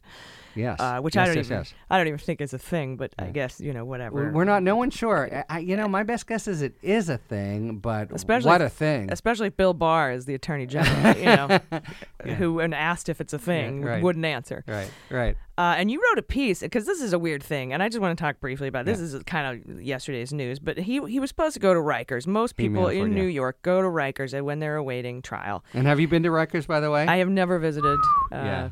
uh, or or been a guest at Rikers. um, I've just TV is what I know, Yeah. uh, and um, uh, some stories from some folks who've been there.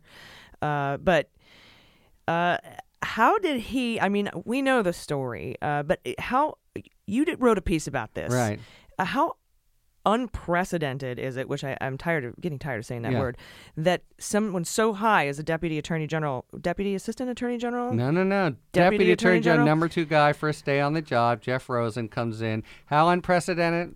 I'm trying to think of another word for unprecedented because it's absolutely unprecedented. We need a new word for We need a- unprecedented. in general, we need a we need a new word. Prumprecedented. But but you're right. I mean, it's not simply so what the what the Department of Justice said is, oh, he has unique security and health concerns completely bogus. He, you know, there are people who make this kind of plea every single week. You know, as a U.S. attorney, that it's totally up to the Bureau of Prisons, and you're glad that that's the case.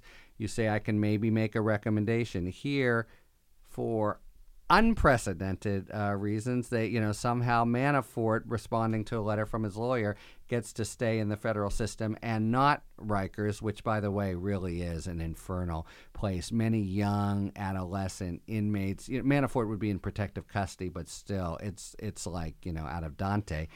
Um, and instead much much cushier much better to stay in the federal system. And that's a real solid that you know, Rosen came in, the deputy, and and this was on his desk already. So this is either Barr or or the White House or both. Both, yeah. And I'm I'm just here to tell you, it never ever happens that a deputy attorney general would intervene in something like this. So it's quite clear it's a complete turning of the tables, right? Because the, the DOJ, in the form of Mueller, has been the one force that Manafort had to worry about.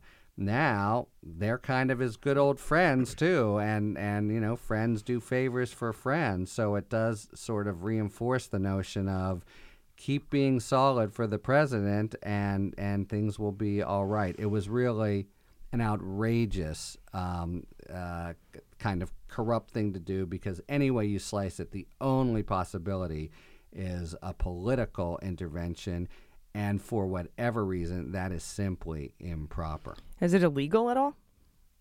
no is the short answer, just hmm. because, especially after yesterday when the Supreme Court says we have to be hands off certain things. Well, let me, let me- actually, I'll change. There's an argument that it's illegal, but it's not.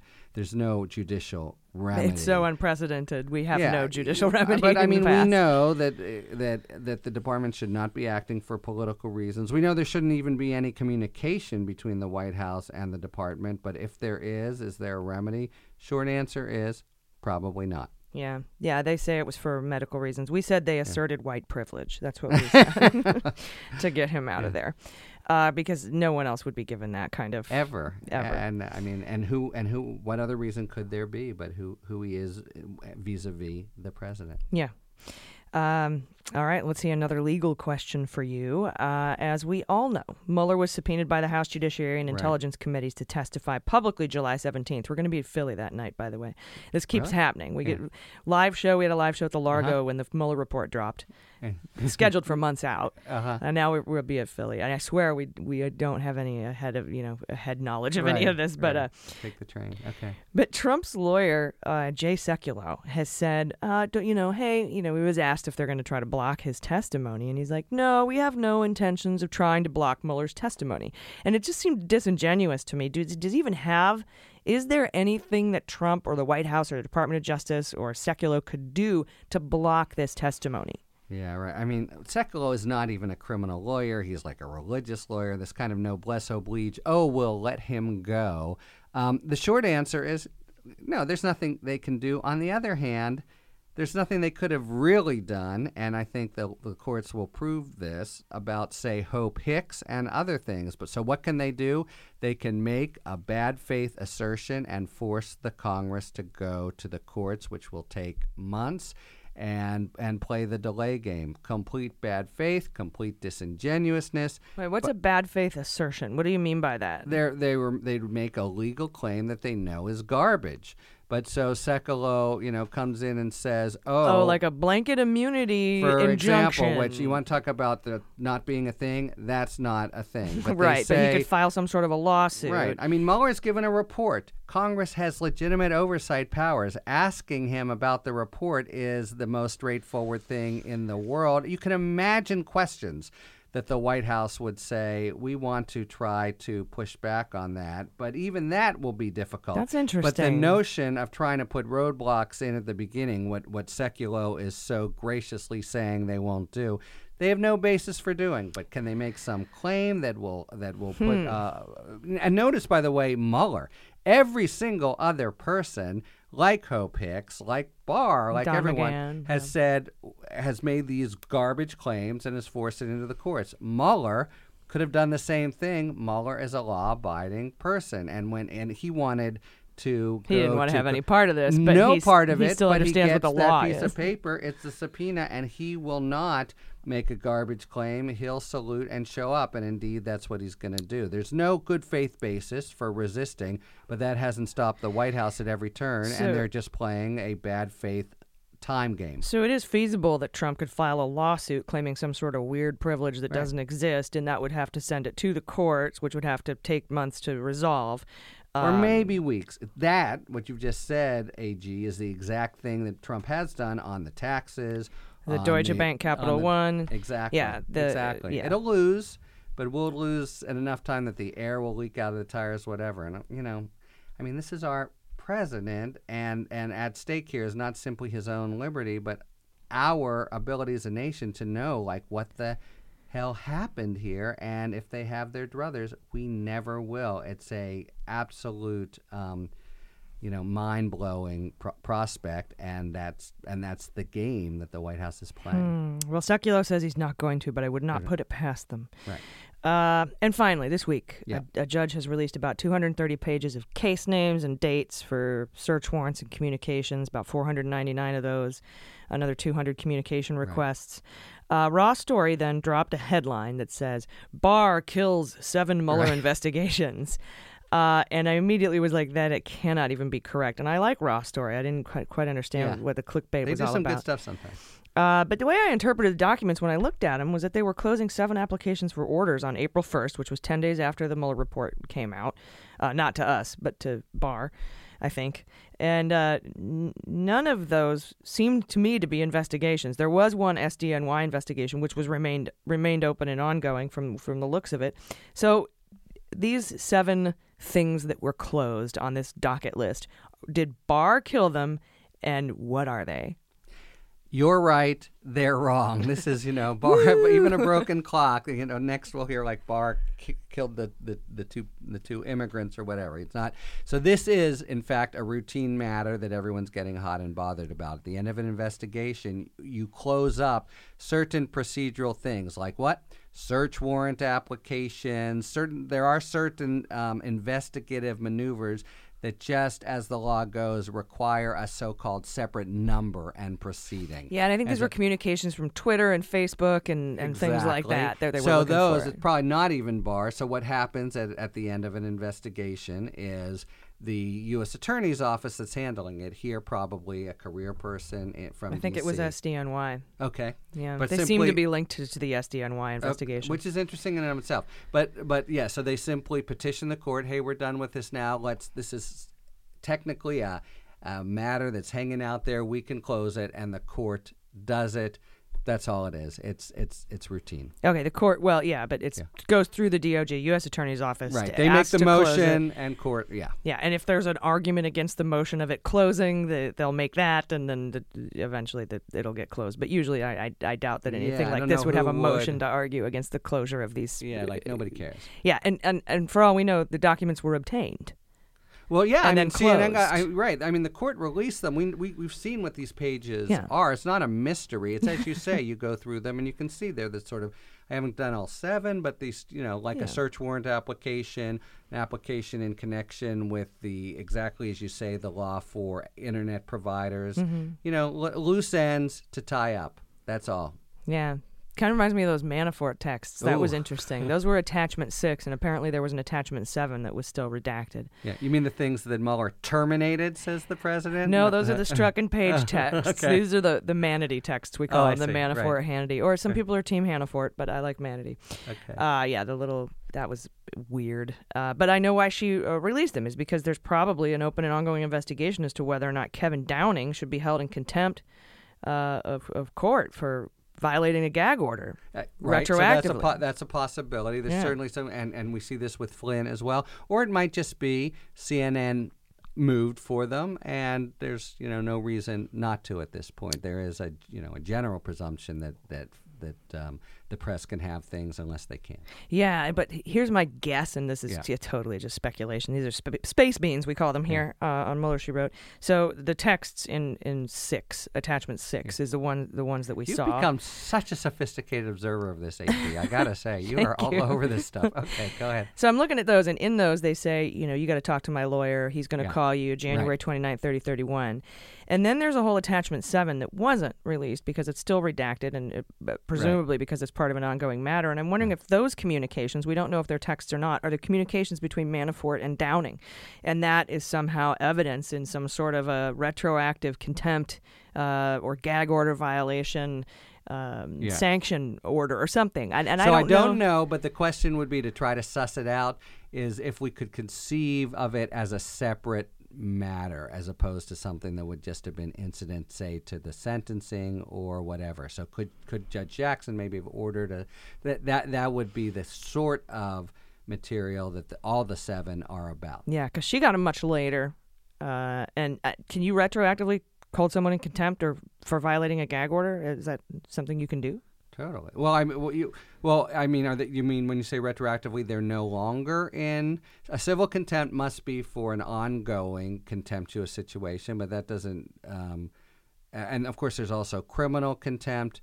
So the short answer is it depends, but um, uh, I don't think that would matter so much here because let's say it were had been a contempt proceeding, even if it had, were closed, then she would still be releasing it now. So we wouldn't we wouldn't exactly know what had happened. Right. So there did, could she, already did she have a show cause order? Maybe. Yeah, there could already be a contempt citation or a Or at violation least of a gag show order cause. At citation. least show me why you're not in contempt, and maybe he skated free. Don't know. Yeah, uh, I wonder if we'll ever find out.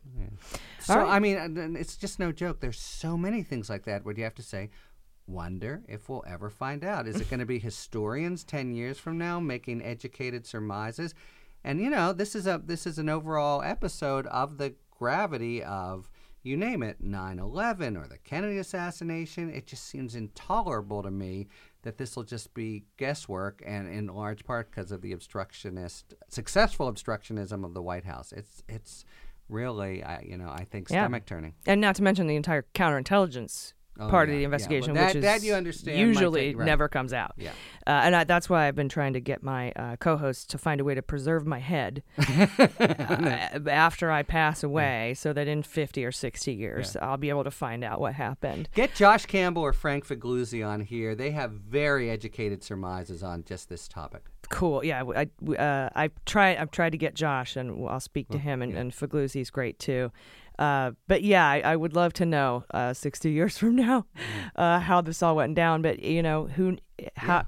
We just don't know. Right. I mean, I'm older now. The the prospect is I'll never know. It's it's just this is the one thing that didn't occur to me that he might keep himself out of jail, but would he keep the American people from learning about this? It's it's really. Well, we did have God on the podcast. Uh huh. How do you, how'd she do? Uh, it, it was uh, at the good God above. So this is a gentleman Uh-huh. uh from Twitter, and he actually told me that the all the Mueller materials will be available in heaven. Uh, so uh, there's that. Now, as an Okay. atheist, I don't know, but uh, Yeah. it, yeah. I, uh, jokes aside, I'm I really wish I was gonna. You know, but if I were 10 years old, I wouldn't be doing what I'm doing. I might not be as interested in it. So, Yeah, but you know, future generations. You, you are a pioneer for the ten year old. My my daughter, I think, would be inspired by you to, to do one. In fact, sh- she may be, for all I know, having a Taylor Swift uh, would be basically yeah, basically Taylor Swift and transgender. Those would be the two topics of her podcast. That would be awesome. Yeah. I would. You, you know what? Have her get in touch with me. Okay. I'll, I'll help her out All right. because we do get a lot of uh, tweens listening to us. Uh, Even Uh-huh. though we, you know, drop f bombs and stuff, they their Oh, moms let us. Their That's moms let them nothing, yeah. listen. It, it's more PG thirteen. I mean, you know, for right, for gosh yeah. sakes, you know, we're not Yeah. Disney, but you know, we're Right, also not. Debbie Does Yeah. Dallas. So, all right. Well, former U.S. attorney, WAPO columnist, law professor. Make sure you check out Talking Feds wherever you get your podcasts. Where can we Where can we find the Talking Feds podcast? talkingfeds.com or wherever you get your podcasts. Thanks for for mentioning. We're actually going to be in DC the week after next doing uh, five different Talking Feds episodes with sort of heavy hitters back back there, Jamie Gorelick and Bill Kristol and Bob Bauer. On, on, on a whole set of different topics that we're excited about in general. We do both the kind of topical, as we've done just this morning, Joyce Vance, Barb McQuade, what's going on the, with the usual suspects, but we're also now more and more doing kind of topical um, uh, ideas that'll be, as they say, evergreen. So it's been really exciting. I, I have to say that you know it was coming here a few uh, months ago and seeing how you just did it that made me well. AG did it. Uh, we can do it, and we're trying to do it. Well, thank you. I appreciate that. It's an honor. Thank you. um, and we love having you guys come on. Uh, every time I have a former U.S. attorney on here, like the lights just it lights up the room. I can see things now. So I really appreciate you coming on, and uh, I hope we have you back soon. Thanks very much.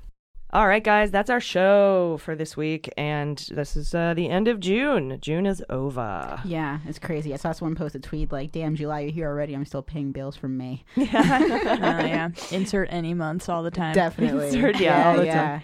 Uh, December is National Pro- Procrastination Awareness Month. I thought that was clever, That uh, is- and I figured I'd start telling you about it now. That That's is perfect. very funny.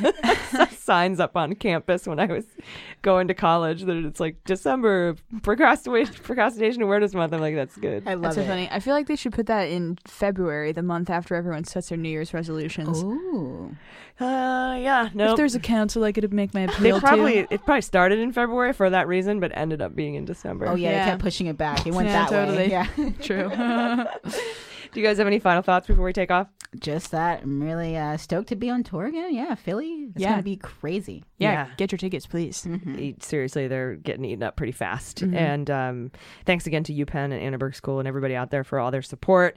And thanks to the Philly Podfest. I can't wait. We're going to have uh, Andrew Torrez from Opening Arguments join us on stage, and uh, Renato Mariotti is joining us July 27th in Chicago. Yeah, different kind of bean town. We got to visit the bean there. Yeah, and if you can think of anybody who we should have join us on stage uh, at uh, San? San Francisco. Oh, sorry. San Yeah. Francisco. Uh, Seattle. which we call Beantown. Oh, God, sorry. No. They're all bean town. Just we're gonna there, call guys. San Francisco Beantown. Call it the Beans Tour. Yeah, yeah. and uh, yeah, if you know anybody who we think uh, you think we should have on up in San Francisco, let us know. Send us an email. Hello at Mueller She Wrote. Put San Francisco in the title. If you want to go to the Philly meet and greet, uh, it's for patrons, and you just need to send us an email. Hello at Mueller She Wrote. Put Philly VIP uh, in the subject line. That's how we search and find the emails. If you don't do that, we won't find you. We'll respond with the location and time of the event. Um, you'll probably just have to show us that you bought a ticket to the regular show and uh, PayPal us a little bit of Kizash, and that goes to pay for the for the whole event, and uh, that's going to be really fun. So we will see you guys in Philly, and I know obviously we'll see you next week. We'll see you this Thursday for the page by page Mueller report in depth coverage, and if you're a patron, we will talk to you every day for the rest of this week into modernity. Thank you for being awesome. Please take care of each other. Of each other. Take care of yourselves. I've been Ag, I've been Jaleesa Johnson. I've been Jordan Coburn. and this is Mueller. She wrote.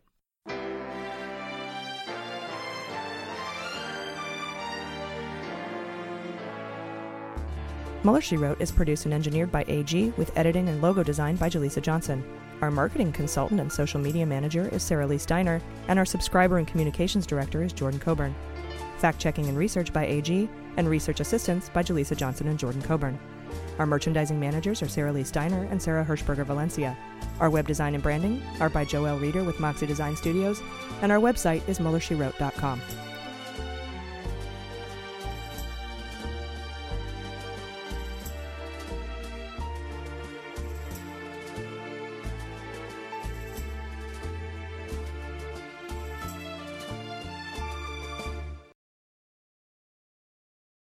Hi, I'm Harry Litman, host of Talking Feds, a roundtable that brings together prominent figures from government law and journalism for a dynamic discussion of the most important topics of the day. Each Monday, I'm joined by a slate of Feds favorites and new voices to break down the headlines and give the insider's view of what's going on in Washington and beyond. Plus, sidebars explaining important legal concepts read by your favorite celebrities. Find Talking Feds wherever you get your podcasts. MSW Media. Hi, this is Jon Cryer, and I am hosting a new seven part true crime podcast called Lawyers, Guns, and Money that'll challenge everything you think you know about U.S. covert operations and presidential misconduct. From Jack Bryan, the director of American PSYOP, comes the incredible true story of John Mattes, a newly sworn in Miami public defender in the 1980s who has found himself completely in over his head. I step off the plane, and there is a van with a couple guys with Uzis. And one of them in broken English said, Welcome to Bogota, John. Mattes's first felony defendant has been arrested for having a machine gun and tells Mattis a dangerous secret. He was shipping arms into Central America on behalf of the CIA. As a first time lawyer, I want to act like I know what I'm doing. But with the help of a Colombian drug smuggler, How much money the CIA raised by hitting up drug dealers? A lot of money, millions of dollars. an Alabama mercenary, They were prepared to die to the last man. I saw this in them. I saw the fire in their eyes. And they made me their war chief. and a newly elected senator, John Kerry. We are looking at allegations of drug running, gun smuggling, conspiracy to commit murder and murder itself. He'll fight to free his client The judge said, Show me in a courtroom how we were at war. expose an illegal war being run by the White House, I mean, I wanted him involved, but I didn't want to be on record as doing it. and somehow stay alive in the process. I just escaped a kidnapping by the CIA in Costa Rica. This is Lawyers, Guns, and Money. So you have a man in an Armani suit standing on the bow of a boat with a rocket launcher and says, If I lose sight of you, I will launch. You will be vaporized. Available everywhere starting October 29th, or get it ad free and early starting October 22nd at lawyersgunsandmoney.supercast.com. There you'll find bonus episodes along with exclusive content. Subscribe now.